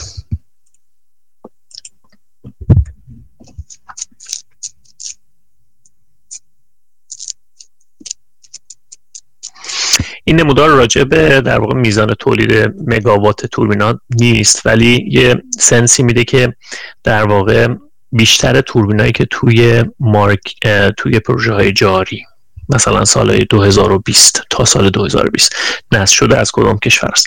از کدوم شرکت است؟ شرکت وستاس و زیمنس و همجوری که می‌بینید زیمنس در واقع بر حسب مگاوات مثلا تو سال 2020 یه چیزی حدود 3500 مگاوات از میزان در واقع توربین های نصب شده متعلق به زیمنس بوده. حالا فکر کنم یه خورده بریم جلوتر. من فکر کنم یه نمودار پیدا کنم که راجع به سایز توربینا و میزان در واقع تولید بر حسب مگاوات هم فکر می‌کنم یه دونه اسلاید داشتم که بتونم ارائه بدم ولی الان پیداش نمی‌کنم.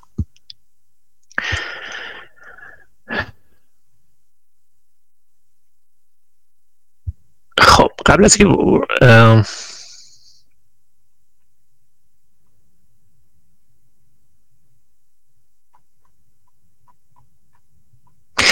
آره یکی دو تا نکته هم فکر می‌کنم جالب باشه راجع به صحبت بکنیم.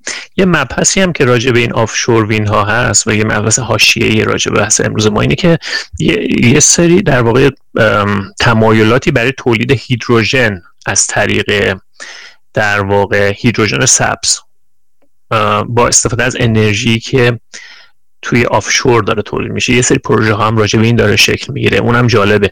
در واقع کاری که می‌کنن از اون انرژی برقی که از طریق این توربین های بادی تولید میشه اون انرژی رو برای الکترولیز کردن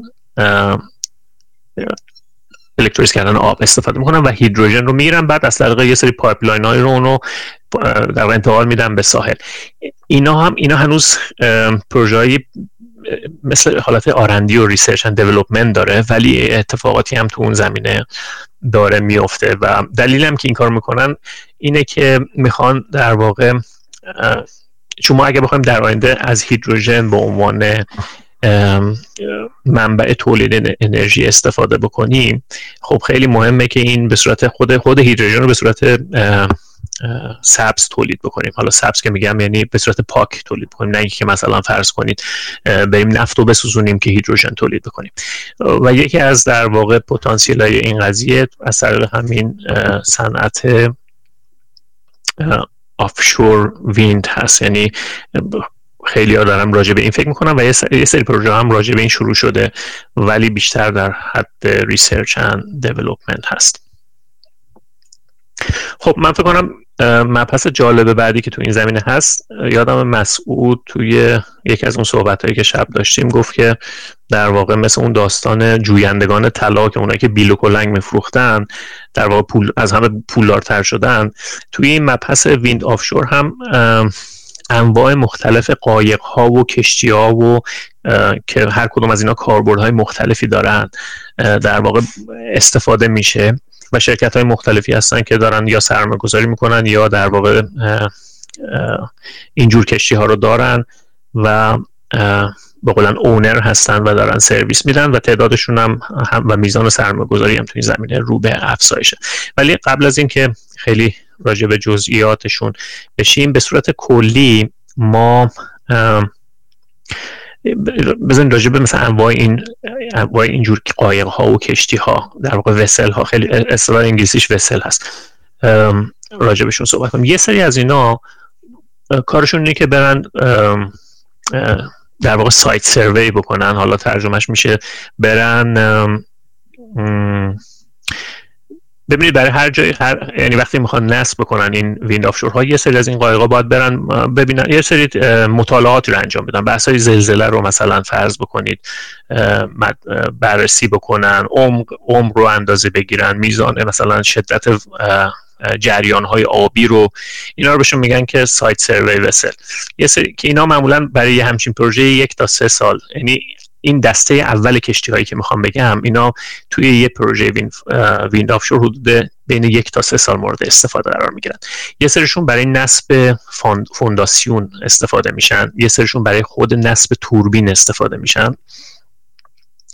و در واقع یه سرشون هم برای نصب substation حالا substation چیه؟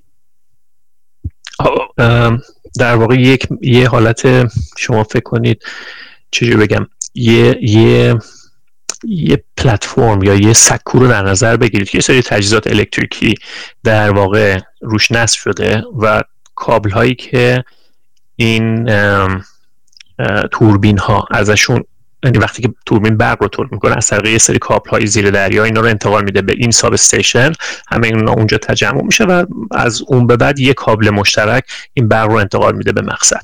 اونا رو بهش میگن ساب استیشن اینجور کشتی, کشتی هایی که برای در واقع سروی و نصب تجهیزات استفاده میشه معمولا دو سه سال تو این پروژه ها درگیر هستن. یه سری ولی کشتی هستن که برای operation و maintenance استفاده میشن که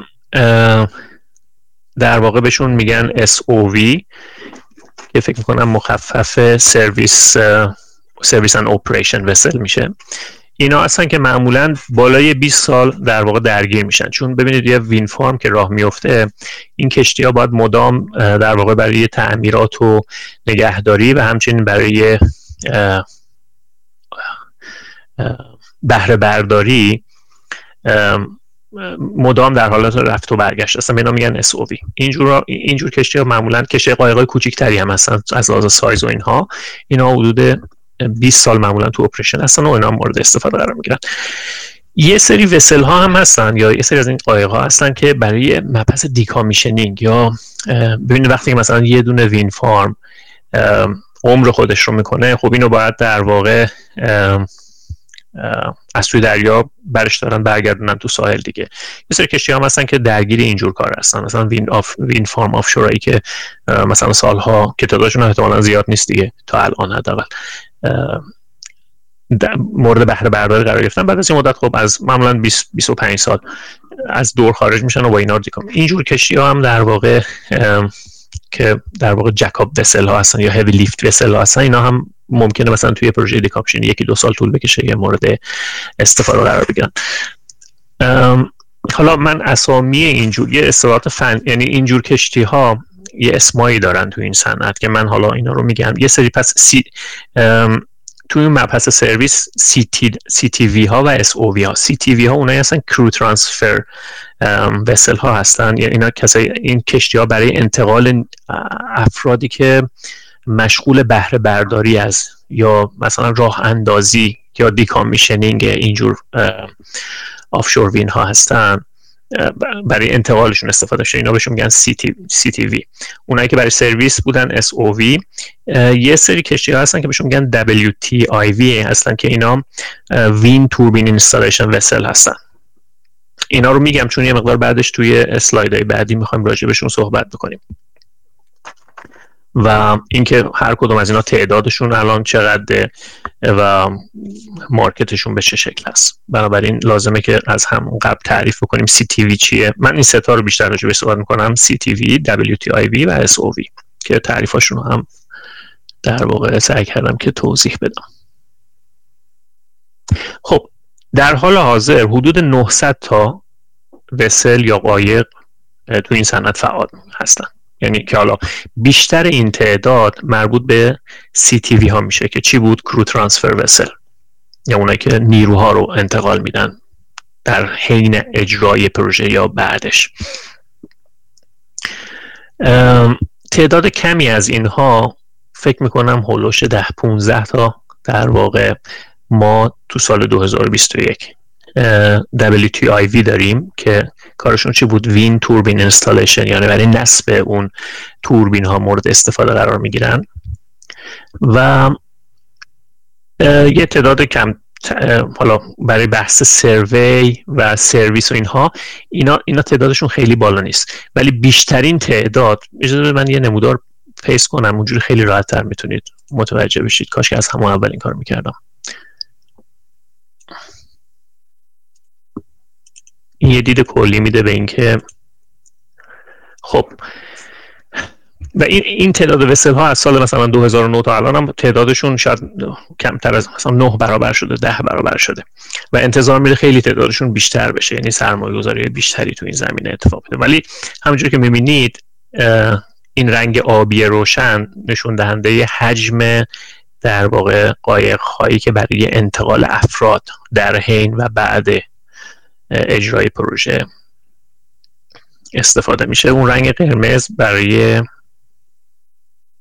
اون رنگ آبی سیر اولین یعنی توی هر هر هر ستون اون اولین رنگی از آبی سیر است اون W2IV یا همون در واقع کشتی هستن که برای نصب توربین استفاده میشن. اون رو می‌تونید تو این نمودار ببینید این یه دید کلی میده که چه حجمی از قایق های مختلف توی این پروژه ها مورد استفاده قرار می‌گیرن.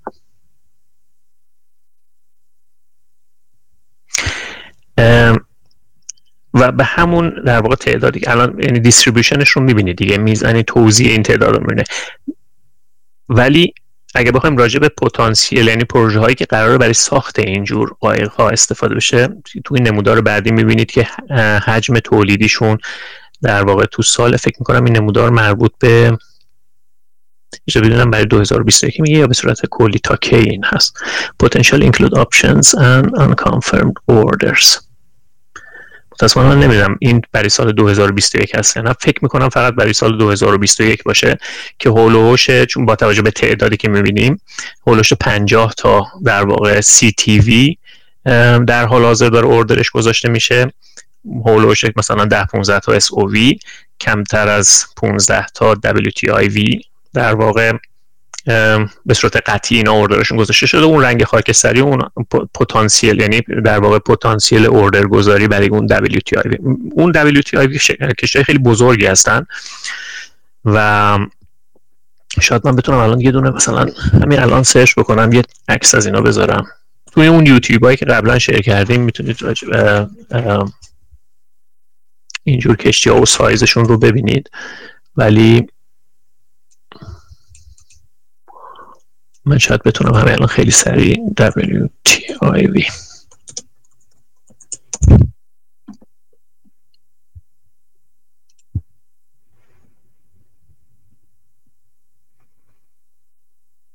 خب.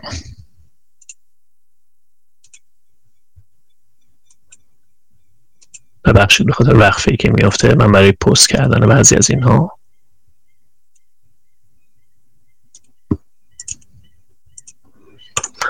خب این یه نمونه از در واقع این WTIV ها هست که می‌بینید کشتی نسبتا بزرگی هستن یا جرسقیل های بزرگی روشون نصب شده و اون تیکه آخر این کشتی رو که می‌بینید مثل یه حالت انبار مانند میمونه.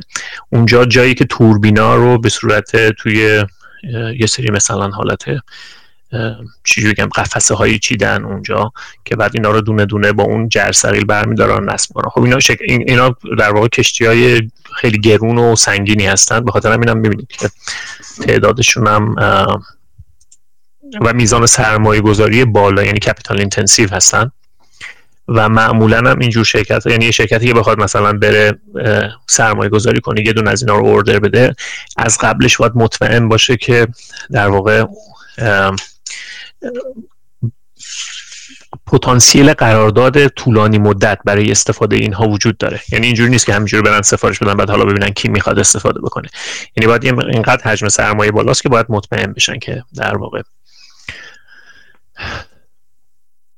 قبل از اینکه اوردر بذارن. خب من برگردم به اسلایدم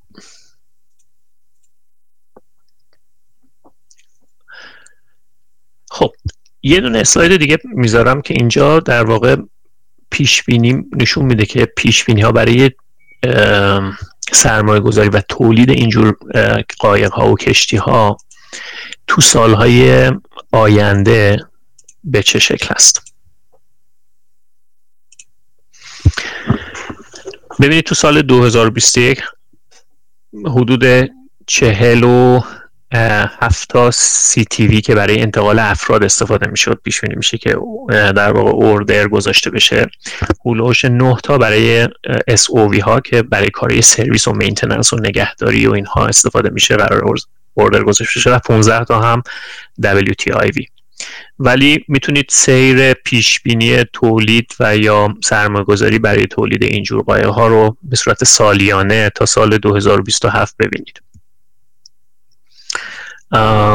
تقریبا میشه گفت که انتظار میره تو سال 2025 تعداد اینها بیشتر بشه.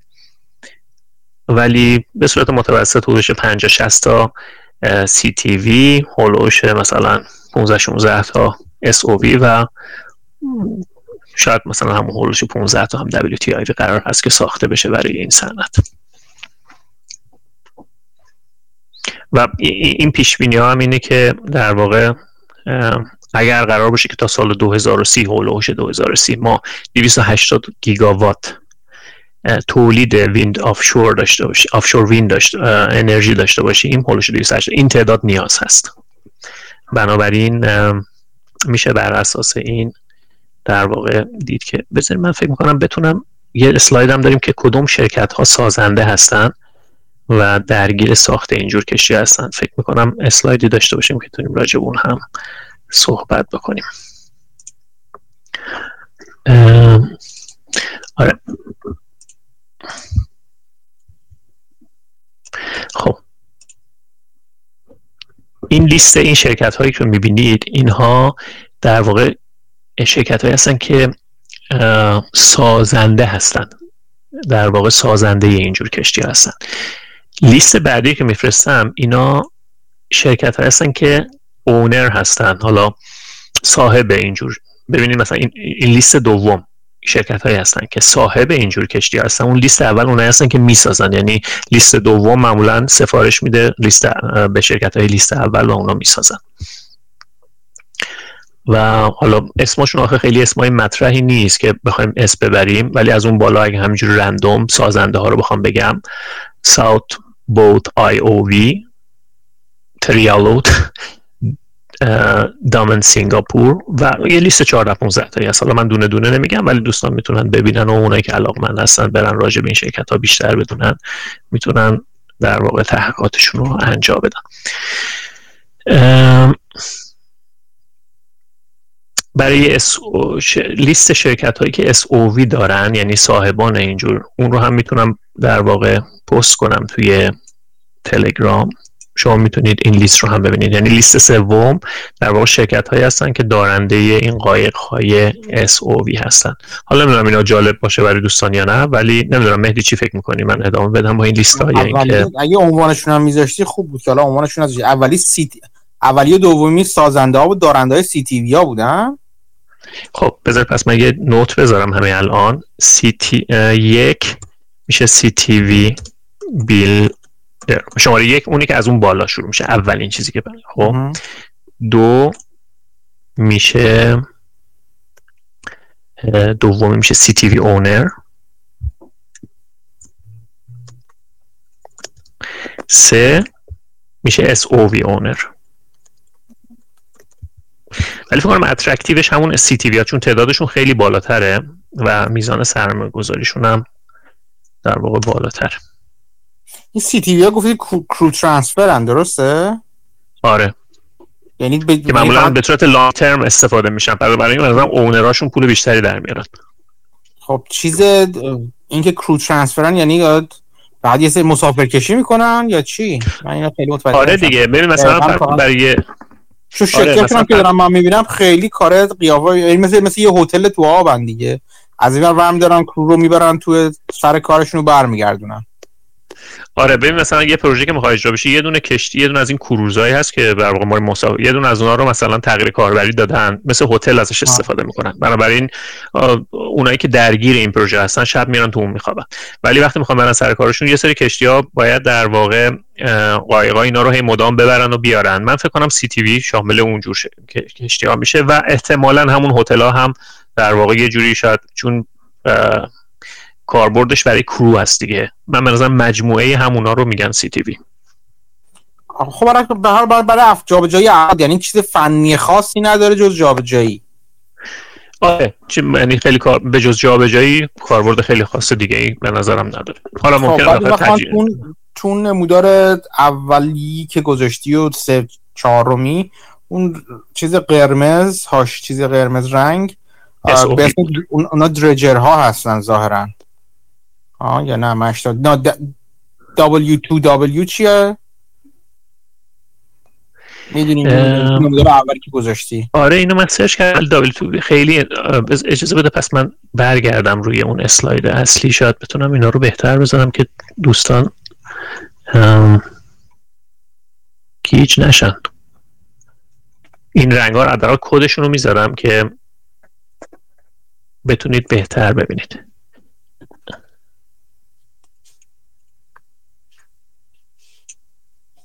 میشه walk to work vessel آره ولی اونا بکنم تعدادشون خیلی کم بود در مقایسه با این سه نوع اصلی که من راجبشون دارم صحبت می‌کنم CT و SO من من رشد رو نگاه می‌کنم برای من رشد مهمتر از تعداده. ببین به شدت داره رشد می‌کنه. از مثلا اسلاید داری نگاه می‌کنی مهدی؟ اسلاید اول. اون اولیه. آره. و اسلاید. چهارم. اون ده. اسلاید چهارم چیه قرمزه؟ چون من چیزا رو نداریم. لجند رو آره. آره لجندا همونیه که تو اون نمودار اول هست دیگه. اون نمودار اولی که نگاه می‌کردی همه لجندا توش هست خب؟ ما بقیه نمودارها ادامه همونه. لجنداش همینه. ببین الان اون سی تی وی ها هستن که رشدشون هم به نظر من بالاتره چجوری میگی که W2W قرمزه رو میگی؟ آره اون چیه پس W2W چون نمودار اول SOV من نمی‌بینم. CTV هست. WTIV هست ولی SOV نمی‌دونم مگر اینکه همون WTIV همونه فکر کنم. آره آره فکر کنم اینا همینن. از این بب... بذار من ببینم می‌تونم اینو در واقع کلاریفای کنم و توی همین رپورت هم نگاه کنم ببینم که توضیح بهتری راجع به اینا وجود داره. آره یه جور چیزی من دارم نگاه می‌کنم.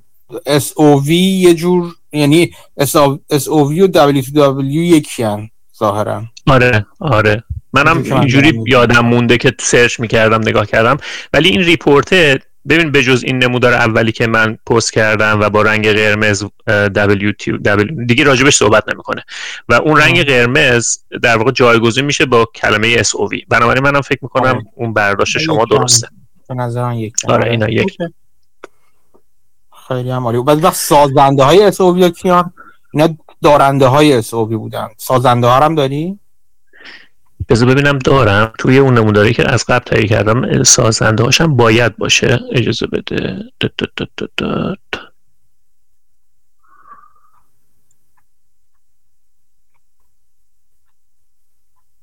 یا از اون مهمتر WTI WTIV هست. اونو دارم. اون مهمترن. اونا هنوز نرسیدیم بهش بهش می‌رسیم. ولی بیشترشون تو چین و آره. اونا ببین شیپیاردایی هستن که اکثر شیپیاردها این روزا تو چین و کره و اینا هستن. مثلا شرکت مثل سامسونگ و کوسکو و شانگهای جنهوا و یه دونم در واقع به نام هست به که بزرگترینشون هم هست به نام لمپرل دوبای. من نمی‌دونم این کجاست ولی اسمش که میگه دوبای احتمالا تو دوبایی. ولی حالا اون لیستش رو میفرستم. من دارم دنبال لیست تولید کنم آها. آره. SOV رو می‌خواستی. خب سازنده های SOV هم این لیستی هست که میفرستم. بذار ببینم می‌تونم همزمان که پیس می‌کنم. یه توضیح هم براش بنویسم که دوستان دیگه بعدا بتونن. ها کپشن می‌تونم بنویسم. SOV بیلدر خب اینا هم در واقع سازنده های ها هستن okay. روی خود پلتفرم هم چیزی داری هم سازنده های پلتفرم در واقع سکوهایی که اونجا هستن. حالا چه شناور باشه چه چیز باشه. آخه سکو همون substation ها بود دیگه آره که گفتم اونو منظور دست سکو سکو خود چیزه. خود اون پلتفرمی که این wind turbine روش نصب میشه. یه سازنده wind turbine سازنده foundation و اونا مطمئن نیستم داشته باشم. foundation ندارن که. بعضیشون jack-up هن بعضیشون اصلا ممکنه شناور floating باشن.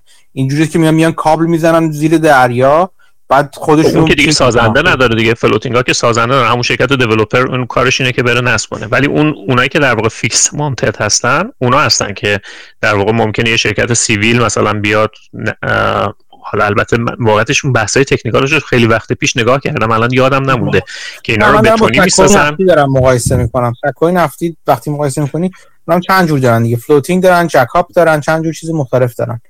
بعد آره ولی بعد. کشتی. یعنی یه کشتی میره لنگ... یه جور فرض فرض کن لنگر مانند میندازه و میشه سکوی حفاری اصلا. خب؟ گفتم احتمالا شاید میشه همون آره ولی این مثل این WTIV ها شاید یه جورای شبیه باشه به اون چیزی که شما مد نظرت هست. ولی که حالا من میگم سازنداش. آره. ببین راجبه من چون الان خیلی رفتم عقب جلو باید پیداش کنم. تا سی تیوی بیلدر رو گذاشتم. اسوویرم گذاشتم. آها. خب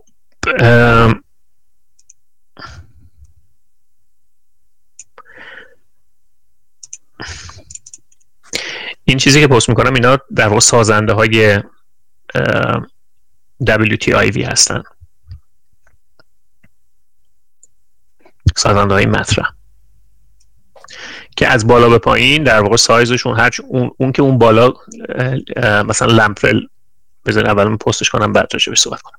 ببین الان لمپرل دوبای رو می‌بینی اون در واقع بزرگترین همجوری که میه پایین تر کوچیکتر میشن. حالا همون این به خاطر هم چیزی که گفت چون هنوز فعلا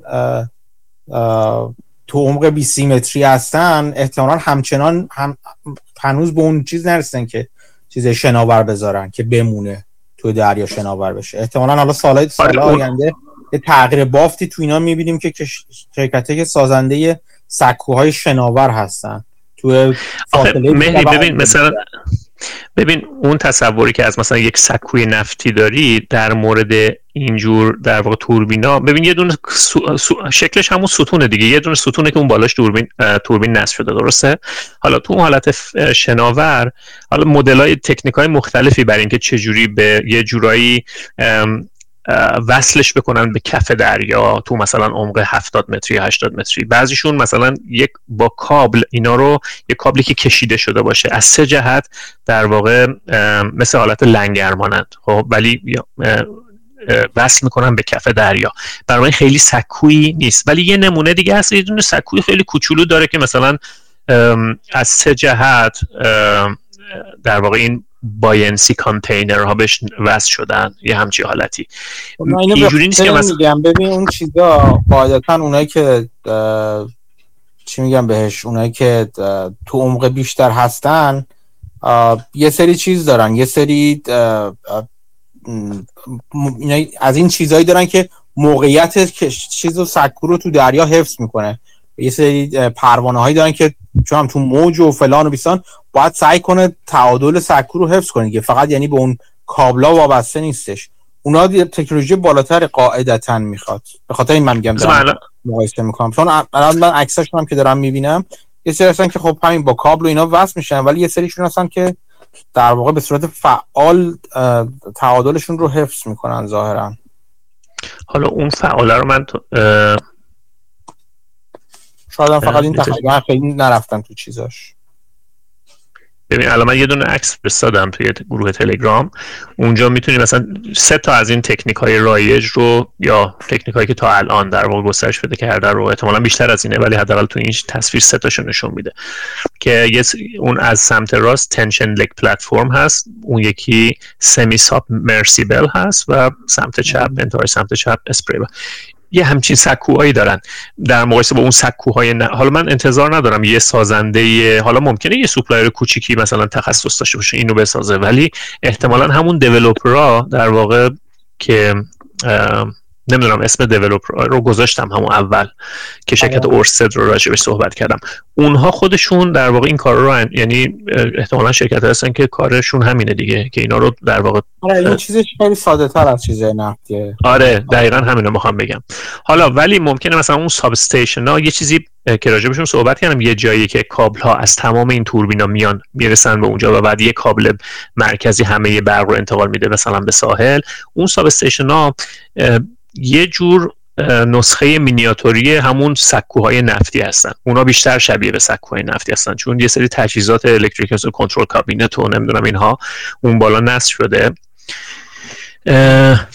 اطلاعاتی ندارم که کدوم شرکت ها تخصص دارن راجع به ساخت substation ولی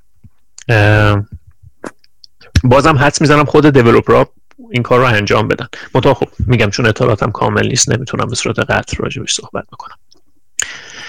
خب من فکر کنم ما تا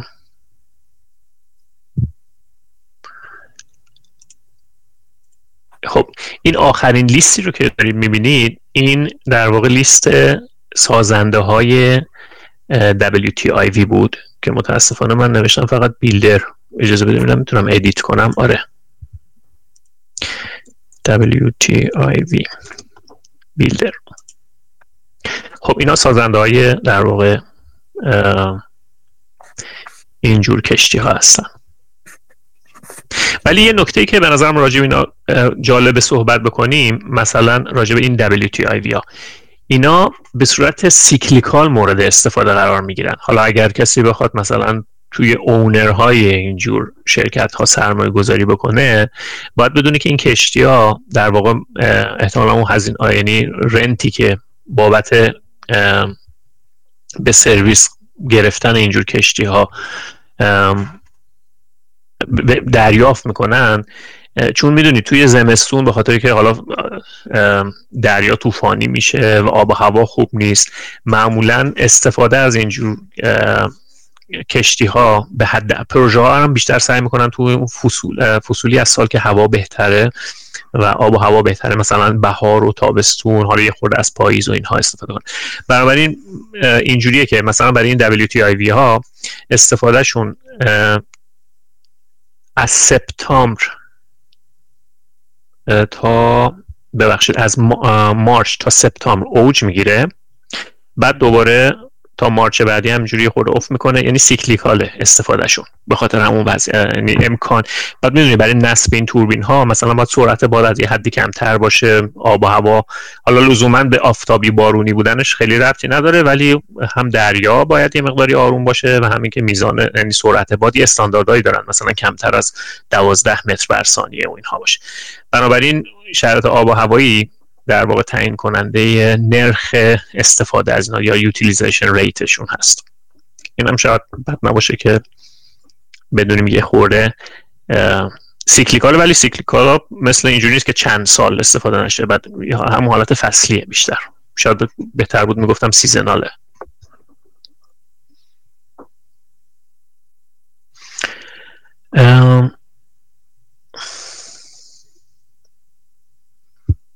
خب راجع به سازنده ها هم که صحبت کردیم من سازنده های SOV رو همه اینا رو هم گذاشتم دیگه. یعنی چیزی نمونده که از شرکت هایی که تو این زمینه فعال هستن. منتها یه نمودار می‌تونیم راجع به اوردر بوک سی تی وی ها بذاریم که بیشترین در واقع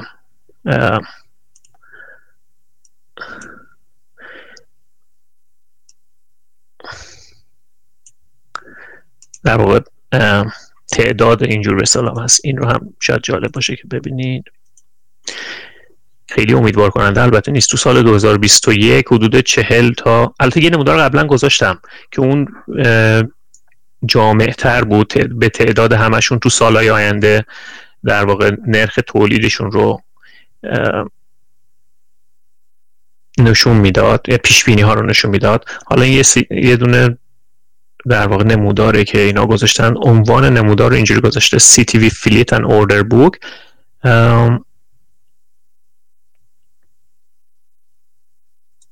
و راجبش صحبت کردی که سایزشون اینا در واقع شاید این سایزشون رو نشون میده. چون عنوان نمودار این هست که CTV continue to increase in size. یعنی میگه اینا دارن ادامه میدن که سایزشون بزرگتر بشه و به بیشتر از 24 متر در واقع پیش بینی میشه که برسه.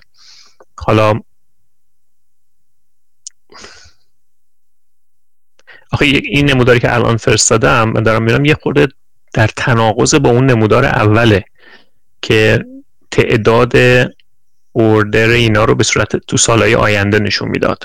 نمی‌دونم یادتون هست؟ اون رو در واقع پست کردم چند دقیقه پیش. به نظر میومد که تعدادشون در واقع تعداد میزان اوردر بوک سالیانشون ها اینجا بود. ببین الان تو سال 2021 اونجا گفته بودیم که 47 تا در واقع سی تی وی پیش بینی میشه که اوردر گذاشته بشه. سال بعدش 57 55 این نمودار اخیر رو به نظر من دیسریگارد کنیم چون به نظر من در تناقض با اون نمودار اولی است. خب مرجان من فکر کنم در واقع اون چیزی رو که می‌تونستم ارائه بدم رو ارائه دادم. حالا اگر دوستان سوالی دارن می‌تونن مطرح کنن. در همین در واقع توی این در واقع فاصله زمانی اگر من چیز جالب تری ببینم توی این ریپورت راجبش صحبت می‌کنم و پست می‌کنم. ولی فکر کنم تا همینجا اون چیزی رو که می‌خواستم راجبش صحبت کنم. چیزی که به نظرم خیلی مهمه و نمی‌دونم حالا اطلاعاتی دارید راجبش یا نه اینکه هزینه تولید انرژیه. که اینکه هزینه تولید انرژی تو آفشور ویندا یا مزارع بادی فراساحل چقدره؟ تجوری داره کم میشه این هزینه؟ در مقایسه با انرژی های غیر تجدید پذیر و در مقایسه با سایر چیزا. چون باید هزینهشون رو توجیه کنن دیگه قاعدتا. اینا. که توجیه پذیر هم باشه همین چیزی. چیزی راجع به هزینه تولید انرژی داری؟ ببین به صورت کلی می‌تونم راجبشون صحبت کنم. ببین اون چیزی که اولا که هزینه تولید اینا رو به کاهشه. به خاطر بحث اینی که تعداد بیشتری از اینها در واقع economy of scale در واقع به خاطر economy of scale یا به خاطر اینکه تعداد بیشتری قرار تولید بشه رو هر چی جلوتر بریم هزینه اینها در واقع رو به کاهشه. یه نکته دیگه که به نظرم مهمه اینجا ما در نظر بگیریم خیلی از این اینوستمنت ها ببین اگر رگولیشنی وجود نداشت و این حرکت دنیا و دولت ها به سمت سرمایه گذاری برای انرژی های تجدید پذیر نبود شاید الان توجیه پذیر نبود که الان از صنعت نفت یا از این انرژی های فسیلی ما سویچ بکنیم به انرژی های تجدید پذیر پس همیشه یادون باید باشه regulation ها در واقع motivation اصلی یا انگیزه دهنده اصلی این قضیه هستن. و اینکه مثلا کشورها باید تا مثلا سال 2050 یه مقداری از یعنی decarbonize تولید تو بحث تولید انرژی به سمت decarbonization میره دیگه. حالا اگر مثلا بریم اون regulation رو بخونیم نرخهایی تعیین شده هدفهایی گذاشته شده target هایی گذاشته شده و این خیلی خیلی از یعنی یکی از دلایل اصلی اینکه این investment ها قرار اتفاق بیفته و مثلا 34 برابر میزان تولید انرژی از صنعت offshore offshore wind بیشتر بشه. اینه که بیشتر بحث regulation و اینه که کشورها همچین اراده ای رو کردن. یه نکته دیگه هم ولی توی یکی از ها صحبت کردیم که حالا نمی‌دونم یک کمی شاید مربوط به این سالی است که شما کردین که از سال 2020 به اونور میزان سرمایه گذاری در این در واقع صنعت داره از میزان سرمایه گذاری در صنعت نفت و گاز بیشتر میشه.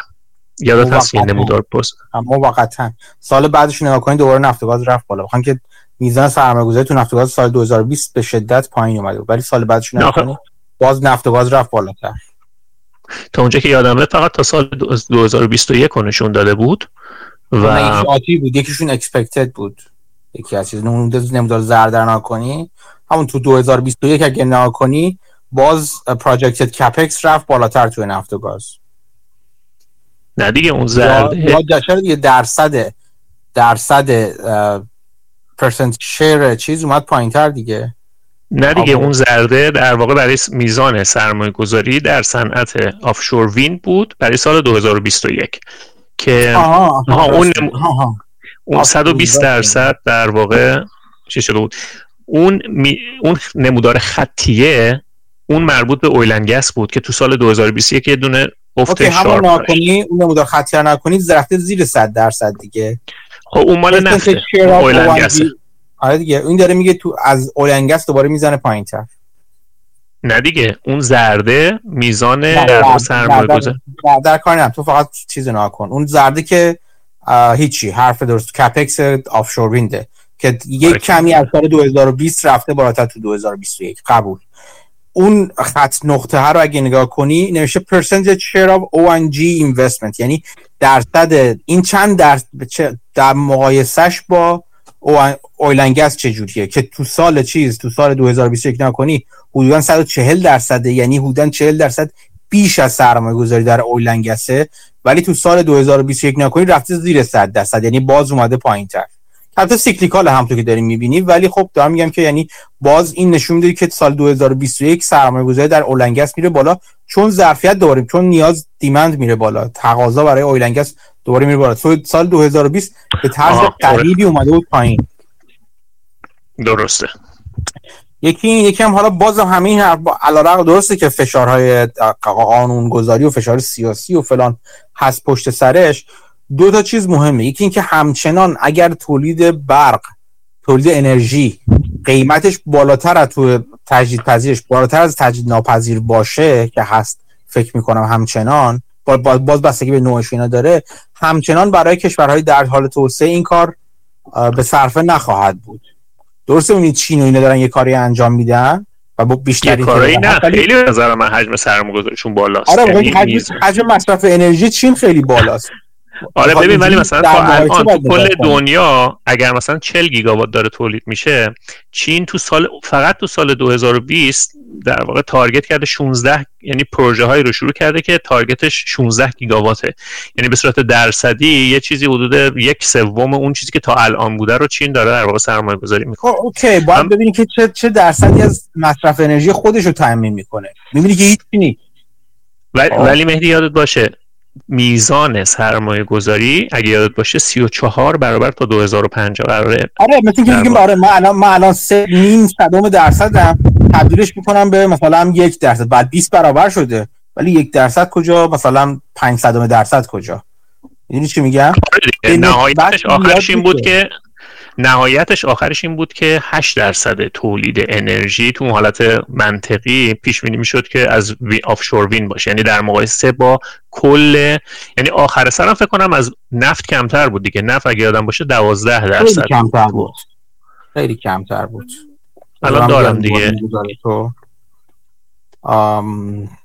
نفت در نفت نفت و گاز اگر بگیری مجموعاً 8 درصد نفت جدا بگیر. درصد. نفتم جدا بگیر میشه 18 درصد که قرار تو 2050 رو من دارم میگم که قرار آره. آفشور برسه به 6 درصد. یعنی یک سومش بشه. خب؟ آره آره. خب باز باز هم دارم میگم. نگاه کنی بازم تو نگاه کن مصرف کننده های بزرگ دنیا کجان؟ چین هند اینه که دارن بزرگتر هم میشن. در حال توسعه هستن. باید یعنی من من این به معنی مخالفت نیست اصلا. به معنی این است که کشورهای در حال کشورهای توسعه یافته باید از خود گذشتگی کنند و انرژی گرونتری مصرف کنند و بذارن انرژی ارزونتر رو کشورهای در حال توسعه مصرف کنند تا این هدف برقرار بشه. ولی آیا باید اون آیا کشورهای توسعه یافته این از خود گذشتگی رو حاضرن بکنن یا نه؟ ببین توی همین پادکستی که در واقع اسمشو گذاشتم توی گروه ویند آفشور اینداستری پادکستی همچین اسمی داره که بچه ها سرچ کنن تو همون پلتفرم های پادکستاشون می‌تونن پیدا کنن. یکی از در واقع اپیزوداش راجع به همین بحث سرمایه گذاری بود. بیشتر این سرمایه گذاری برای شرک برای کشورهای در حال توسعه از طریق بانک های جهانی یعنی بانک جهانی و بانک های دیگه غربی در واقع داره motivate میشه. یعنی اینجوری اون کشورها رو می‌خوان انگیزه بدن. میگن ما بهتون وام میدیم ما سرمایه گذاری می‌کنیم حالا در واقع خب اونا هم در راه خدا که این کارو نمی‌خوان بکنن چون الان شرکت های اروپایی هستن که این تکنولوژی رو دارن. و بعدا یه revenue ی هم توی اجرا هم توی maintenance و نگهداری و اینها در واقع از تکنولوژی های کشورهای غربی قراره که استفاده بشه.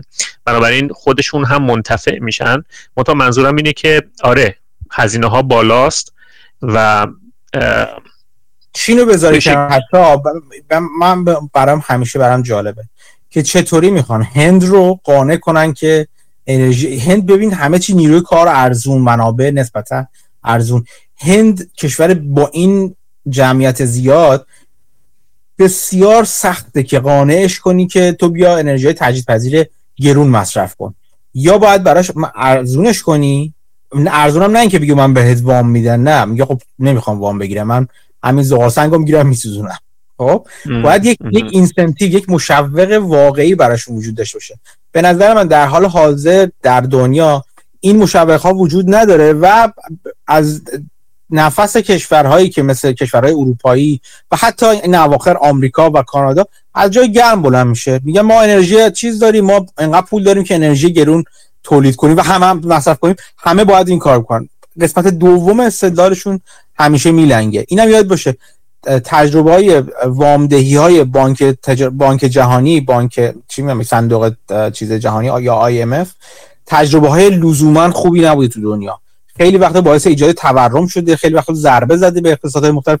نه اینکه لزوما بد باشه ولی می‌خوام بگم که تبعات خودش رو داره و بدبینی های زیادی در کشورهای در حال توسعه برای صندوق چیز جهانی وجود داره برای صندوق پول جهانی وجود داره یا بانک فلان وجود داره. می‌خوام بگم که تامین سرمایه ها برای این کار به همین سادگی نیست که ما وام میدیم. خب وام میدیم شرایط وام چجوریه؟ به قول تو شرایط باز پرداختش اینا همه مهم میشن. نه دقیقاً درست میگی آره اصلا یه مشکلی که برای یکی دیگه هم که می‌خوام بگم این مقایسه با انرژی های تجدید ناپذیره به خاطر می‌خوام بگم هزینه تولید انرژی خیلی مهمه.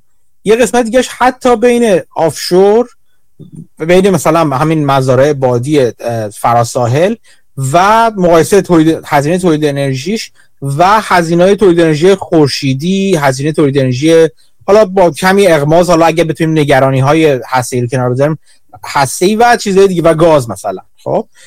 همه اینا در نهایت این که چیزی که سرمایه گذاری رو توجیه می‌کنه این هستی که بازگشت سرمایه گذاری چجوری یه چیزی هست بهش میگن LCOE فکر می‌کنم که حالا گوگل کنید می‌تونید ببینید که اون هز... چیزی که در هزینه تولید انرژی هستش برای اینکه هم برگردونه هزینه خوشو یا بریکیونی داشته باشه که بتونه هزینه های خوشو به صورت به صورت پایدار تأمین کنه.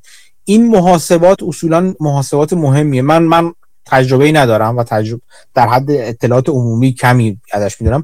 ولی این مهم هستش که این پروژکشن که انجام میشه حالا داریم می‌بینیم تا چه حد با اون می‌خونه می‌خونه و چقدر اونا چیزه در واقع شده. ولی یه یه, یه جنبه دیگه من دو تا مطلب بگم اینجا. یه تو حالا برای که یادم نره اول راجع به همین موضوع آخ... اخیری که گفتی.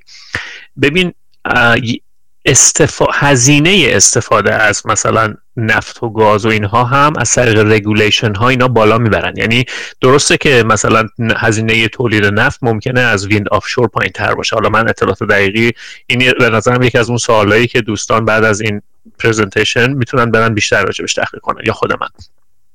ولی یه چیزی که داره اتفاق میفته یه trend ی که داره تو دنیا اتفاق میفته اینه که در واقع هزینه های استفاده از انرژی های غیر پاک رو از طریق regulation دارن می‌برن بالا. مثلا تو اون صنعتی که من خودم دارم کار می‌کنم حالا کشتی هایی که در واقع دارن سی بورن انرژی ترید یا صنعتی که مربوط به انتقال انرژی توی دریاست. مثلا کشتی هایی که میزان امیشنشون میزان تولید گازهای گلخانه ایشون حالا اگه اسمشو بذاریم از یه حدی بالاتر باشه باید فاین بدن. و اینه که اونها رو در واقع داره موتیویت می‌کنه و انگیزه بهشون میده که برن نوع انرژی مصرفیشون رو مثلا از گازوئیل یا gasoline ببرن به سمت LNG یا بعدش حتی مثلا الان اتفاقاتی که توی این trend هایی که توی بحث research and development هست ببرن به سمت آمونیاک. که یک مثلا یک بعد دوباره حالا خود اون آمونیاک رو باید به صورت سبز تولید بکنن. اینا حرکت هایی که اتفاق افتاده و مثلا فرض یکی از تجهیزاتی که ما خودمون در واقع داریم توسعه میدیم و نصب می‌کنیم یعنی ما نون این شرکت ما داره نون این قضیه رو می‌خوره دیگه. یعنی مثلا یه سری تجهیزات رو به نام reliquefaction plant روی کشتی های انتقال LNG نصب می‌کنیم. کار این اینه که چون می‌دونید وقتی LNG رو انتقال میدن این LNG در حین انتقال در اثر گرمایی که از محیط می‌گیره و اون حرکت کشتی و اون sloshing ی که به وجود میاد و باعث میشه LNG چون LNG حالا شاید همه ندونن مخفف liquefied natural gas هست یعنی گاز مایع خب؟ خب این گازی رو که مایع کردن یه مایع هستی که تو اون کشتی حرکت می‌کنه در اثر این در واقع حرکت و گرمایی که می‌گیره این تبخیر میشه. خب این وقتی که تبخیر میشه یا باید همینجوری رهاش کنن توی در واقع محیط زیست یا بسوزوننش یا در واقع ریلیکویفایش کنن. یعنی مای دوباره مایع سازی براش اتفاق بیفته که برگرده بره تو همون مخزن. و از این طریق در واقع هم امیشن رو کاهش بدن هم میزان سوخت انرژی یا بازدهی رو افزایش بدن. متا اون چیزی که انگیزه میده به این شرکت ها برن سرمایه گذاری کنن اینجور تجهیزات رو نصب کنن اون هزینه هایی است که توی در طول عمر این کشتی اگر این رو نصب نکنن باید جریمه پرداخت بکنن. نکته من رو نمی‌دونم متوجه شدی یا نه. می‌خوام بگم که لزوما اینکه قیمت انرژی های تجدید پذیر قیمت تولیدشون بالاتر هست یا هزینه نهاییشون بیشتر میشه در واقع باعث نمیشه که این اتفاق نیفته چون از اون ور هزینه استفاده از انرژی های ناپاک رو دولت ها بالا می‌برن با معرفی یه سری regulation ها و یه سری fine ها و آره اون آره شرکتی بود اونو, اونو, اونو بالا می‌برن ولی باید باید دید که آیا همچنان می‌تونن بالا ببرن چون با بالا بردن هزینه های انرژی های تجدید ناپذیر یا تجدید انرژی های فسیلی آره آره. در خودشونو در موقعیت رقابت رقابتی بدتری قرار میدن نسبت به کشورهایی که همچین مقرراتی رو ایجاد نمی‌کنن یا اجرا نمی‌کنن. خب؟ آره. یعنی مثلا چه می‌دونم چین قول قول چیز گوریل 800 کیلویی به قول انگلیسی هم میگن. تو این چیز قول 800 کیلو گوریل 800 کیلویی چیز هستش چین هست. اگه چین نخواد رقابت نکنه مگه مثلا بگن که مثلا کشتی های چینی نمی‌تونن تو بنادر ما بیان؟ می‌دونی؟ یعنی روش های چیز با روش های سختگیرانه بدتر و در واقع خصمانه تری باید بگیرن تو در واقع اتخاذ کنن تا بتونن هزینه رو برای بقیه هم ببرن بالا. و بعد اون وقت درگیری دیگه به وجود میاد دیگه. اینکه همون که همونطور که گفتم کشورهای دیگه آیا حاضر میشن این هزینه رو بپردازن یا نه؟ آره ولی خیلی راحت نیست. مثلا تو آسیا یه پسی که دوباره تو این پادکست بحث می‌کردن این بود که ببین مثلا تو الان اروپا یه همکاری جمعی خیلی خوبی اتفاق داره میفته مثلا هلند آلمان لهستان سوئد فنلاند همه اینا که توی در واقع نزدیک به هم هستن. اینا در واقع یه سری regulation های توی اتحادیه اروپا در واقع تصویب شده. همه دارن به این سمت میرن. یه موضوع دیگه که راجبش صحبت می‌شد این در واقع فکر می‌کنم بهش گفتن انرژی island در واقع یک جزیره های مصنوعی یا بعضا حتی دارم فکر می‌کنم بعض اون جزیره های کوچیکی اون وسط مسط هاست و حالا استفاده ای نداره و سکنه ای نداره از اونها به عنوان جزیره های انرژی استفاده کنن که مثلا فرض کنید UK آلمان هلند هر کدوم از اینا کشورها دارن سرمایه گذاری می‌کنن تو این offshore wind ها. حالا ممکنه توی مقطعی مثلا آلمان نیاز مصرف انرژیش بالاتر باشه نسبت به مثلا یوکی یا دانمارک نسبت به و اگر همه این انرژی ها بیاد توی یه دون از این جزیره ها بعد بنا به یعنی متم... همه اونا بیاد توی جزیره متمرکز. حالا تعداد جزیره ها می‌تونه زیاد باشه. یعنی یه دونه که نیست. خب. بعد از اونجا تقسیم صورت بگیره و یه مدیریتی روی این انرژی صورت. می‌خوام بگم که همکاری ها توی اتحادیه اروپا خیلی اصلا اروپا خیلی جلوی تو قضیه نسبت به جاهای دیگه دنیا. ولی این اتفاق لزوما توی یعنی می‌خوام بگم که اینجور پروژه ها برای اینکه در واقع سرمایه گذاری درشون بشه نیاز به یه سری همکاری های این شکلی هم وجود داره که مثلا فرض کن کشورها به صورت مشترک سرمایه گذاری کنند منتها توی آسیا این این هماهنگی وجود نداره. و این تو اون پادکست یکی از در واقع موانع توسعه آفشور وین ها همین به عنوان یکی از موانع این متن می‌گفت اون هم می‌گفتن کشورها هنوز هماهنگ نیستن. در صورتی که اگه هماهنگ شد در اثر اون همکاری می‌شد مثلا پروژه های مشترک اجرا کنن بحث سرمایه گذاریش راحت تر بشه. باید موافقم که به این راحتی نیست. حالا به دلایل مختلف. یه بخشش همون دلایلی که خودت گفتی ولی این جور دلایل هم توی کشورهای آسیایی می‌تونه تأثیر گذار باشه. منتها از اون طرف آمریکا خیلی مثل که موتیویتد اصلا بایدن هم که اصلا یه حالا به فارسی شو بخوایم یه بخشنامه زده که باید یه تارگت سی گیگاواتی هم برای 2030 گذاشته که حالا ممکنه لزوما اچیو یعنی به, به, اون نرسن ولی حرکت شروع شده و یه میزان بالایی از سرمایه گذاری سوای اینکه آیا توجیه پذیر هست یا نه قراره که اتفاق حالا نمی‌دونم کی این کی هزینه می‌کنه. آیا مثلا بانک ها قرار هست که هزینه بکنن؟ فدرال یعنی در حد چی میگن؟ در در انتها مختلف. در انتها مصرف آره. کننده ها باید هزینه کنن ولی اینکه حالا آیا حاضر میشن؟ چون تهش جیب پولش پول این این پول اضافه از جیب مردم میره. اینکه از جیب کدوم مردم میره و کدوم مصرف کننده میره سوالی که در واقع مق... دولت ها می‌تونن با نوع مقررات گذاریشون در واقع هدایتش کنن؟ باید دید. هنوز خیلی من یه چیزی هم بگم آره اگه مثلا ترامپ بیاد ممکنه کل این داستان ها در واقع ممکنه آره دیگه. آره, آره, آره. دیگه. همچین ریسکایی هم هست. دوستان دیگه اگه سوال دارن سوال دارن یا می‌خوان چیزی اضافه کنن یا چیز کنن در بحث شرکت کنن دستشون می‌تونن ببرم بالا. من باز کنم بلنگوشون و بیان صحبت کنن. آه. دیگه به خدمت شما عرض کنم که مرسی مهدی خیلی جالب بود. خیلی اطلاعات جالبی برای خود من داشت. حالا برام خیلی سوال پیش اومد. که حالا بیشتر برم بخونم. مسعود بگو. سلام. مرسی از جلسه امروز خیلی اطلاعات خوبی بود و من خیلی چیز پیدا کردم که دنبال کنم. یه سوالی که من داشتم در مورد این پروژه هایی که برای کربن کپچر یعنی مثلا روش هایی که کربن از هوا بگیرن و نمی‌دونم چرا موفق خواهند بود ولی خب مثلا آیا ممکنه تو اون زمینه های تحولی رخ بده و این باعث بشه که این prediction ها عوض بشه همه چی. یعنی مثلا بگم خب okay اگه میشه کربن رو گرفت و ارزونه خب مصرف زغال سنگ ادامه پیدا کنه و نفت و اینا. و یا تو زمینه هسته‌ای هم فکر کنم یه کارهای بیل گیتس هم advocate ش بود. اگه در اون موردم نظری دارین چون ممکنه اون موردم دوباره نتیجه خیلی خوبی بده و بخش زیادی از تولید بره به اون سمت و همه این projection ها عوض بشه. در من موافقم.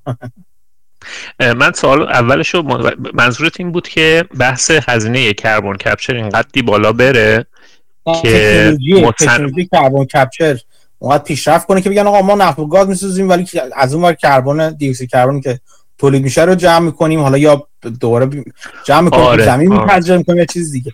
کلا روش های مختلف carbon capture ی که داره همین هم داره انجام میشه. اگر پیشرفت کنه به نظر من کاملا هم ممکنه همه این پیش بینی ها عوض بشه. آره. ببین مثلا خود این روه چون report ی که من الان بر اساسش این, این presentation رو داشتم در واقع دسترسی داشتم به اون ویدئویی که می اومدن یعنی اون شرکتی که در واقع این رو تعیین کرده یکی از همین شرکت research development هست که دفعه پیشم اسمش گفتم اینها اومده بودن خودشون می‌گفتن وقتی که ما راجع به long term داریم صحبت می‌کنیم مثلا از الان تا 2050 باید همیشه یادمون باشه که یه سری uncertainty های وجود داره. بر اساس اطلاعات امروز در واقع این پیش بینی هاست خب؟ ولی که یعنی خود این شرکت مثلا هر 6 ماه یه بار اینو update می‌کنه و دوباره گزارش میده. خب میگه که خب بر اساس 6 ماه اطلاعات 6 ماه بعد ممکنه تغییراتی در این پیش بینی ها به وجود بیاد. بنابراین منم موافقم که به هر حال مثلا با توجه به این رشد سریع تکنولوژی تو زمینه های مختلف ممکن اصلا ده سال دیگه این داستان کلا عوض بشه این پیش بینی ها دوباره صادق نباشه. من دیدم عباس می‌خواست سوال کنم میکروفونت باز عباس. اگه می‌خواید چیز کنم سوال کنیم یا حرف بزنی بگو. سلام. منم تشکر می‌کنم از این ارائه خیلی خوب. من یه سوالی داشتم. حالا توی این زنجیره ارزش این فارمای آفشور خواستم ببینم کدوم قسمت بیشترین هزینه رو داره. حالا اگه آمدی می‌دونه که داشت می‌داد. و اینکه مثلا توی قسمتی مثل مثلا توربینا کدوم شرکت لیدره؟ چون خود من استنباطم اینه که این سگمنت ها بشتای خیلی خوبی خواهند داشت. یعنی با توجه به اینکه اصلا دنیا به این نتیجه رسیده که باید این انرژی تجدید پذیر رو روش اینوست بکنه سرمایه گذاری بکنه در نهایت حالا توجیهش به هر گونه ای هم باشه این پروژه‌ای که روش تعریف میشه عملا پروژه‌ای که نرخ رشدهای خیلی بالایی تو ده سال آینده داره. برای همین شرکت هایی که لیدرن تو سگمنت های مختلف می‌تونن جای رشد خیلی خوبی داشته باشن و حالا از دید اینکه حالا سرمایه گذاری بتونی به عنوان یه سرمایه گذار بخوای بهش نگاه بکنی اینکه تو زنجیره ارزش این مثلا این نوع انرژی ها این نوع مزارع کدوم کدوم شرکت ها لیدرن و کدوم قسمت ها بیشترین زنجیره ارزش دارن؟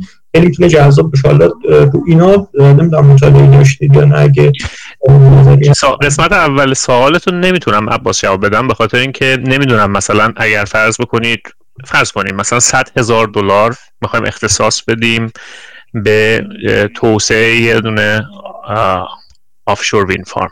حالا از این 100 هزار دلار چه سهمیش میره برای توربین منوفکچررها؟ چه سهمیش میره برای اون وسل هایی که دارن در واقع سرویس میدن؟ چه سهمیش میره برای مثلا اون دیولپرها اینو این سگ... یعنی به صورت سگمنتال من چیزی پیدا نکردم ولی خب این سوالی که می‌تونیم راجبش تحقیق کنیم بیشتر که ببینیم سرمایه به کدوم سمت بیشتر میره تو این سگمنت ها بخش دوم سوال تو الان یادم رفت چی گفتی؟ راجب اینکه لیدرها کی هستن. آه اون لیدرها رو که در واقع حداقل دیولپرها رو آره پس کردم آره. آره که مثلا نموداره که گذاشته مهدی اونجا هستن؟ آره یکی از اون نمودار است. ولی مثلا یه شرکت دانمارکی به نام اورستد حالا اولیش که یه شرکتی است به نام یعنی بزرگترین یعنی بزرگترین اونها از از لحاظ capacity تا الان.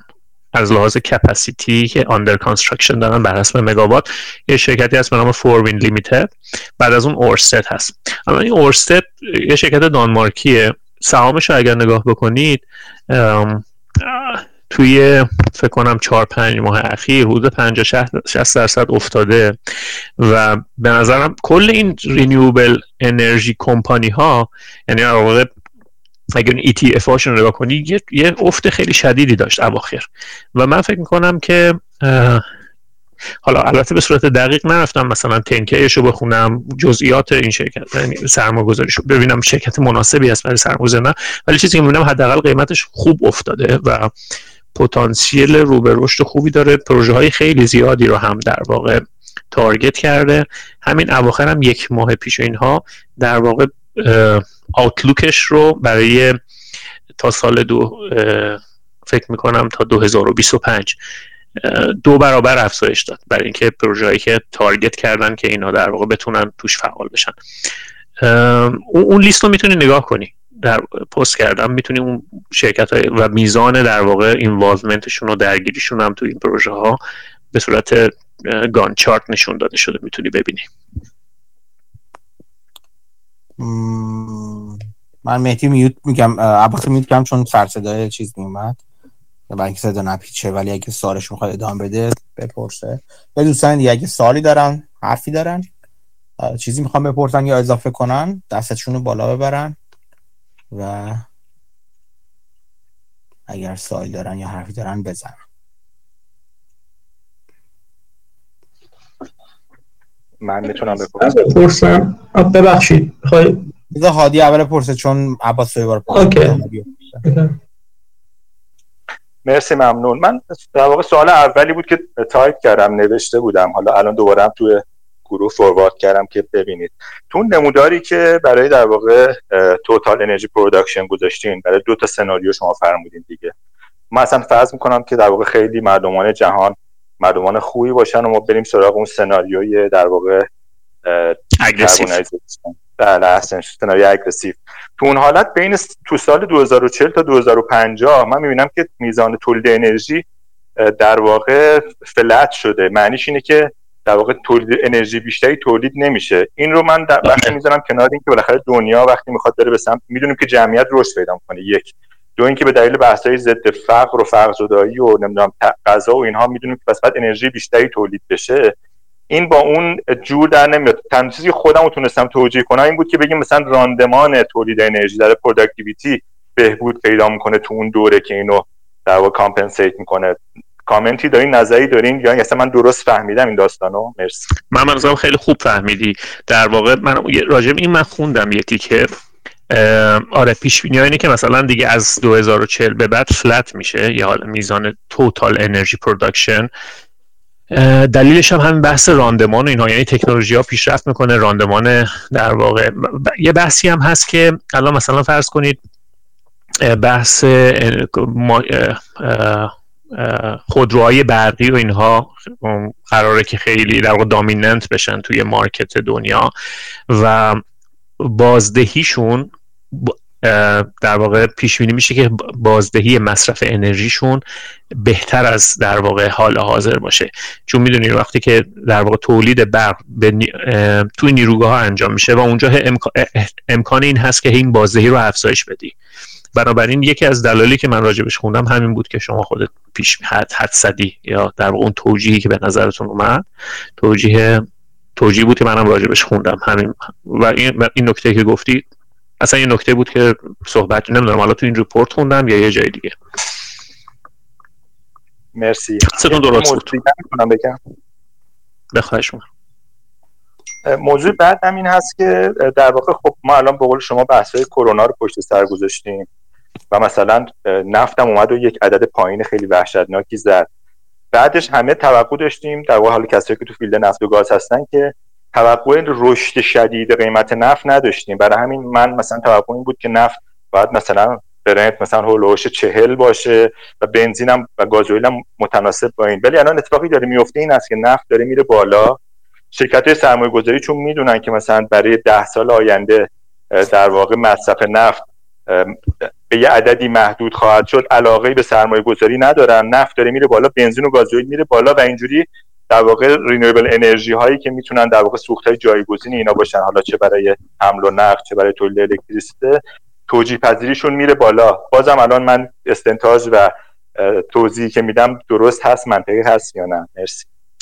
حالا درست بودنش رو نمی‌دونم ولی من باید موافقم. حداقل خودم با اون در واقع استنتاج شما حالا مهدی شاید نظر دیگه ای داشته باشه یا به نظر منم قیمت نفت احتمال بالا رفتنش هست. چون می‌بینیم یعنی مصرفش peak در واقع تولید نفت طبق اون پیش بینی تو سال 2035 بود. ولی همزمان تو حداقل توی کوتاه مدت یا میان مدت به خاطری که خیلی از سرمایه گذاری ها داره میره به سمت انرژی های تجدید پذیر ممکن این تاثیر بذاره توی نرخ production و demand سر جاشه production ممکنه اونجوری که باید رشد نکنه و ممکنه باعث بشه که قیمتش یه خورده افزایش. شاید این توجیه افزایش قیمت نفت هم باشه. یه مسئله دیگه اون انتظارات تورمی بوده که بعد از این کووید وجود داشته. یعنی بعضی وقتا قیمت ها هم پیشخور میشن دیگه. یعنی وقتی که دنیا انتظار داره که فعالیت های یه دفعه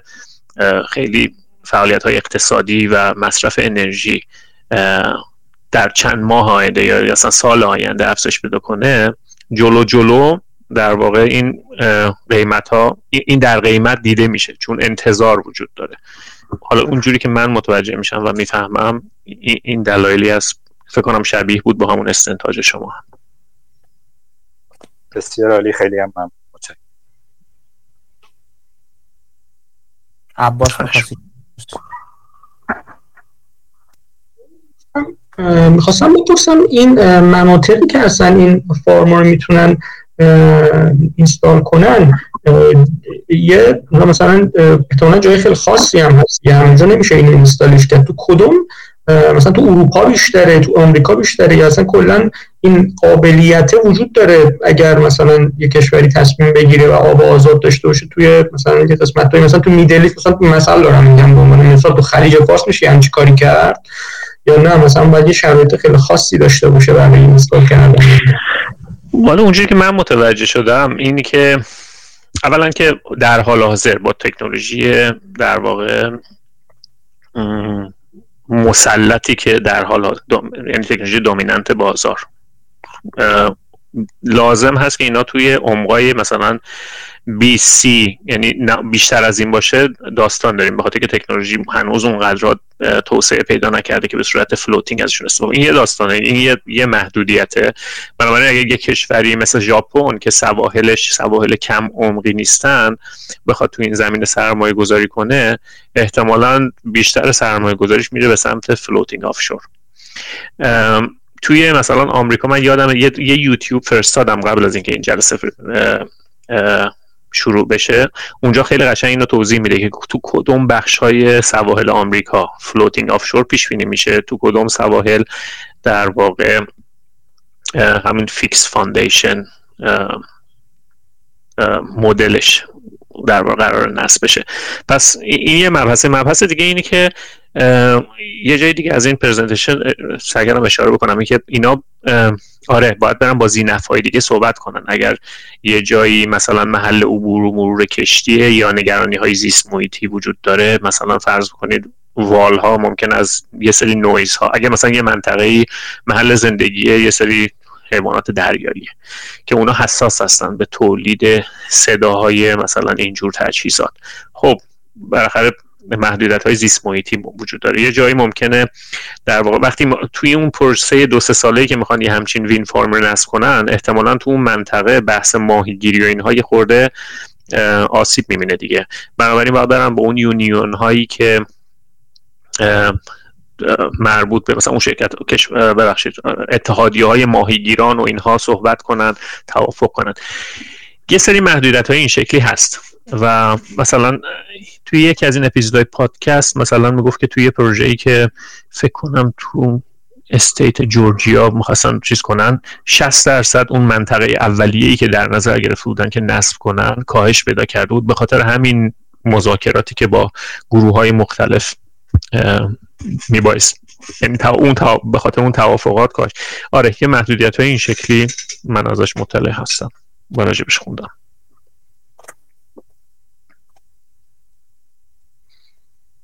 ولی یه چیزی که جالب بود تو اون یوتیوب من اونو هفته پیش دیدم و چون قرار نبود که راجبش صحبت کنم خیلی تو این هفته راجبش یعنی اخیرا گوش یادم رفته سری اطلاعات اونجا.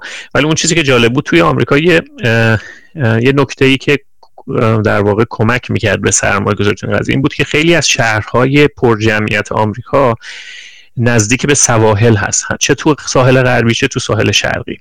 و میزان بالایی از مصرف انرژی تو اون شهرها یعنی متمرکز شده. و این یه جور در واقع نکته مثبتی هست که یعنی اگر این سرمایه گذاری ها شروع بحث انتقالش رو راحت تر می‌کنه. یعنی این هم یکی از نکات مثبتی بود که در این مورد گفته شد تو اون یوتیوب. ولی اون خیلی یوتیوب جالبی به نظر من. دوستانی که علاقه من هستن بیشتر بدونن. مثلا تو مارکت آمریکا. اونجا یه اوورویو خوبی رو میده. اون تمرکزش هم بیشتر رو floating offshore هست. و به خاطر که فکر می‌کنم آمریکا پتانسیلش بیشتر برای اون تکنولوژی تکنولوژی هست. مرسی. من خودم حتما این ویدیو یوتیوب رو نگاه می‌کنم چیز جالبی باید باشه. اون پادکست هم احتمالا پاد چیز پادکست جالب باشه. توصیه می‌کنم دوستانی که علاقه به پس انرژی و انرژی تجدید پذیر هستن هر دوی این دوتا رو دنبال کنن و بخونن ببینن. یعنی گوش کنن و ببینن ببینن چه چیزی رو می‌تونن ازش یاد بگیرن. دیگه؟ دوستان دیگه؟ ممنون مهدی. بازم خیلی خیلی من خودم خیلی لذت بردم. خیلی چیز جالبی یاد گرفتم و خیلی ایده های زیادی در واقع. مهمترین چیزی که هستش تو این مباحث اینه که سوال برامون ایجاد بشه که بتونیم بریم خودمون بیشتر دنبالش بخونیم و کنجکاوی کنیم و این چیز ارائه که داشتی همه اینا رو داشت. کلی برای من سوال جالب پیش اومدش که بابتش ازت ممنونم. مطمئنم که بقیه هم خیلی استفاده کردن. خواهش ممنونم. لطف مرسی ممنونم. هفته دیگه دوست عزیزمون مرحوم عزیز آقای مسعود می‌خواد راجع به مدیران مختلف با آن حرف با ما حرف بزنیم مسعود چی می‌خوای بذاری عنوان حرف ارائتو من راستش دوتا کتابش رو خوندم. اینتلیجنت فناتیکس رو. اولیش دومیش بود Standing on the Shoulder of Giants. و اولیش هم بود How Great Leaders Build Sustainable Businesses. اولیش خب یه سری قدیمی تر رو شروع می‌کنه مثلا تاریخی تر مثلا یه چند نفر مثال می‌زنه و از جمله از اونا مثلا ریشه های Costco هم هست که شرکتی بود که پرایس کلاب درست کرده بود. و بعد تو کتاب دومش یکم سعی می‌کنه جدیدتر business های جدیدتر و مثلا business هایی که مثلا نسل دوم یا سوم و مدیراش اومدن و خب اونا رو مثلا از روی کار نسل اولی جلوتر بردن. من فکر کتاب اولیش جالبتره دومیش تقریبا مثل اولی یعنی خیلی چیزی اضافه نمی‌کنه. پس همون اولی من سعی می‌کنم توضیح بدم. اسمش هم مثلا می‌تونیم بذاریم مدیران موفق یا مثلا مدیران بزرگ یا اینتلیجنت فنتیکس هم میشه گذاشت اسمشو. خیلی هم عالی. پس هفته بعد راجع به در واقع مدیرایی که کسب و کار بسیار موفق و شاید بگیم سود سودآوری رو تشکیل دادن قرار حرف بزنیم. برای هفته بعد از مسعود بگو مسعود چی شده؟ آره و sustainable هم حالا نمی‌دونم چجوری ترجمه کنم بذارم اونجا ولی خب پایدار مثلا business های تاکید اینه که مثلا جوری business رو بسازن که وقتی خود لیدر اون business بازنشسته شد business به چند نسل بعد هم همچنان به خاطر اون culture ی که ساخته سیستمی که ساخته بتونه پابرجا باشه. ماندگار باشه همچنان. آره. ساخت business های موفق و ماندگار مثلا. خیلی عالی. برای هفته بعد از مسعود فعلا ما چیزی نداریم. اگر دوستانی هستن که تو در طول دو هفته آینده راجع به یکی از در واقع موضوعی که براشون جالب بوده خوندن و یا مثلا صنعتی رو بررسی کردن خوشحال میشین که بیایید راجبش صحبت کنید. پذیرای داوطلبین محترم هستیم. اگرم نه که احتمالا ممکنه بحث آزاد بذاریم و من یه موضوعی رو خودم به شما حق نکنم و راجب اون با شما حرف بزنم. خب پس تا هفته دیگه که مسعود با همون راجع به این مدیرای موفق صحبت می‌کنه همتون رو به خدا میسپارم. مراقب خودتون باشین. چیز جدید یاد بگیرین و به بقیه هم یاد بدین. کنجکاوی یادتون نره. شب و روز همگی بخیر.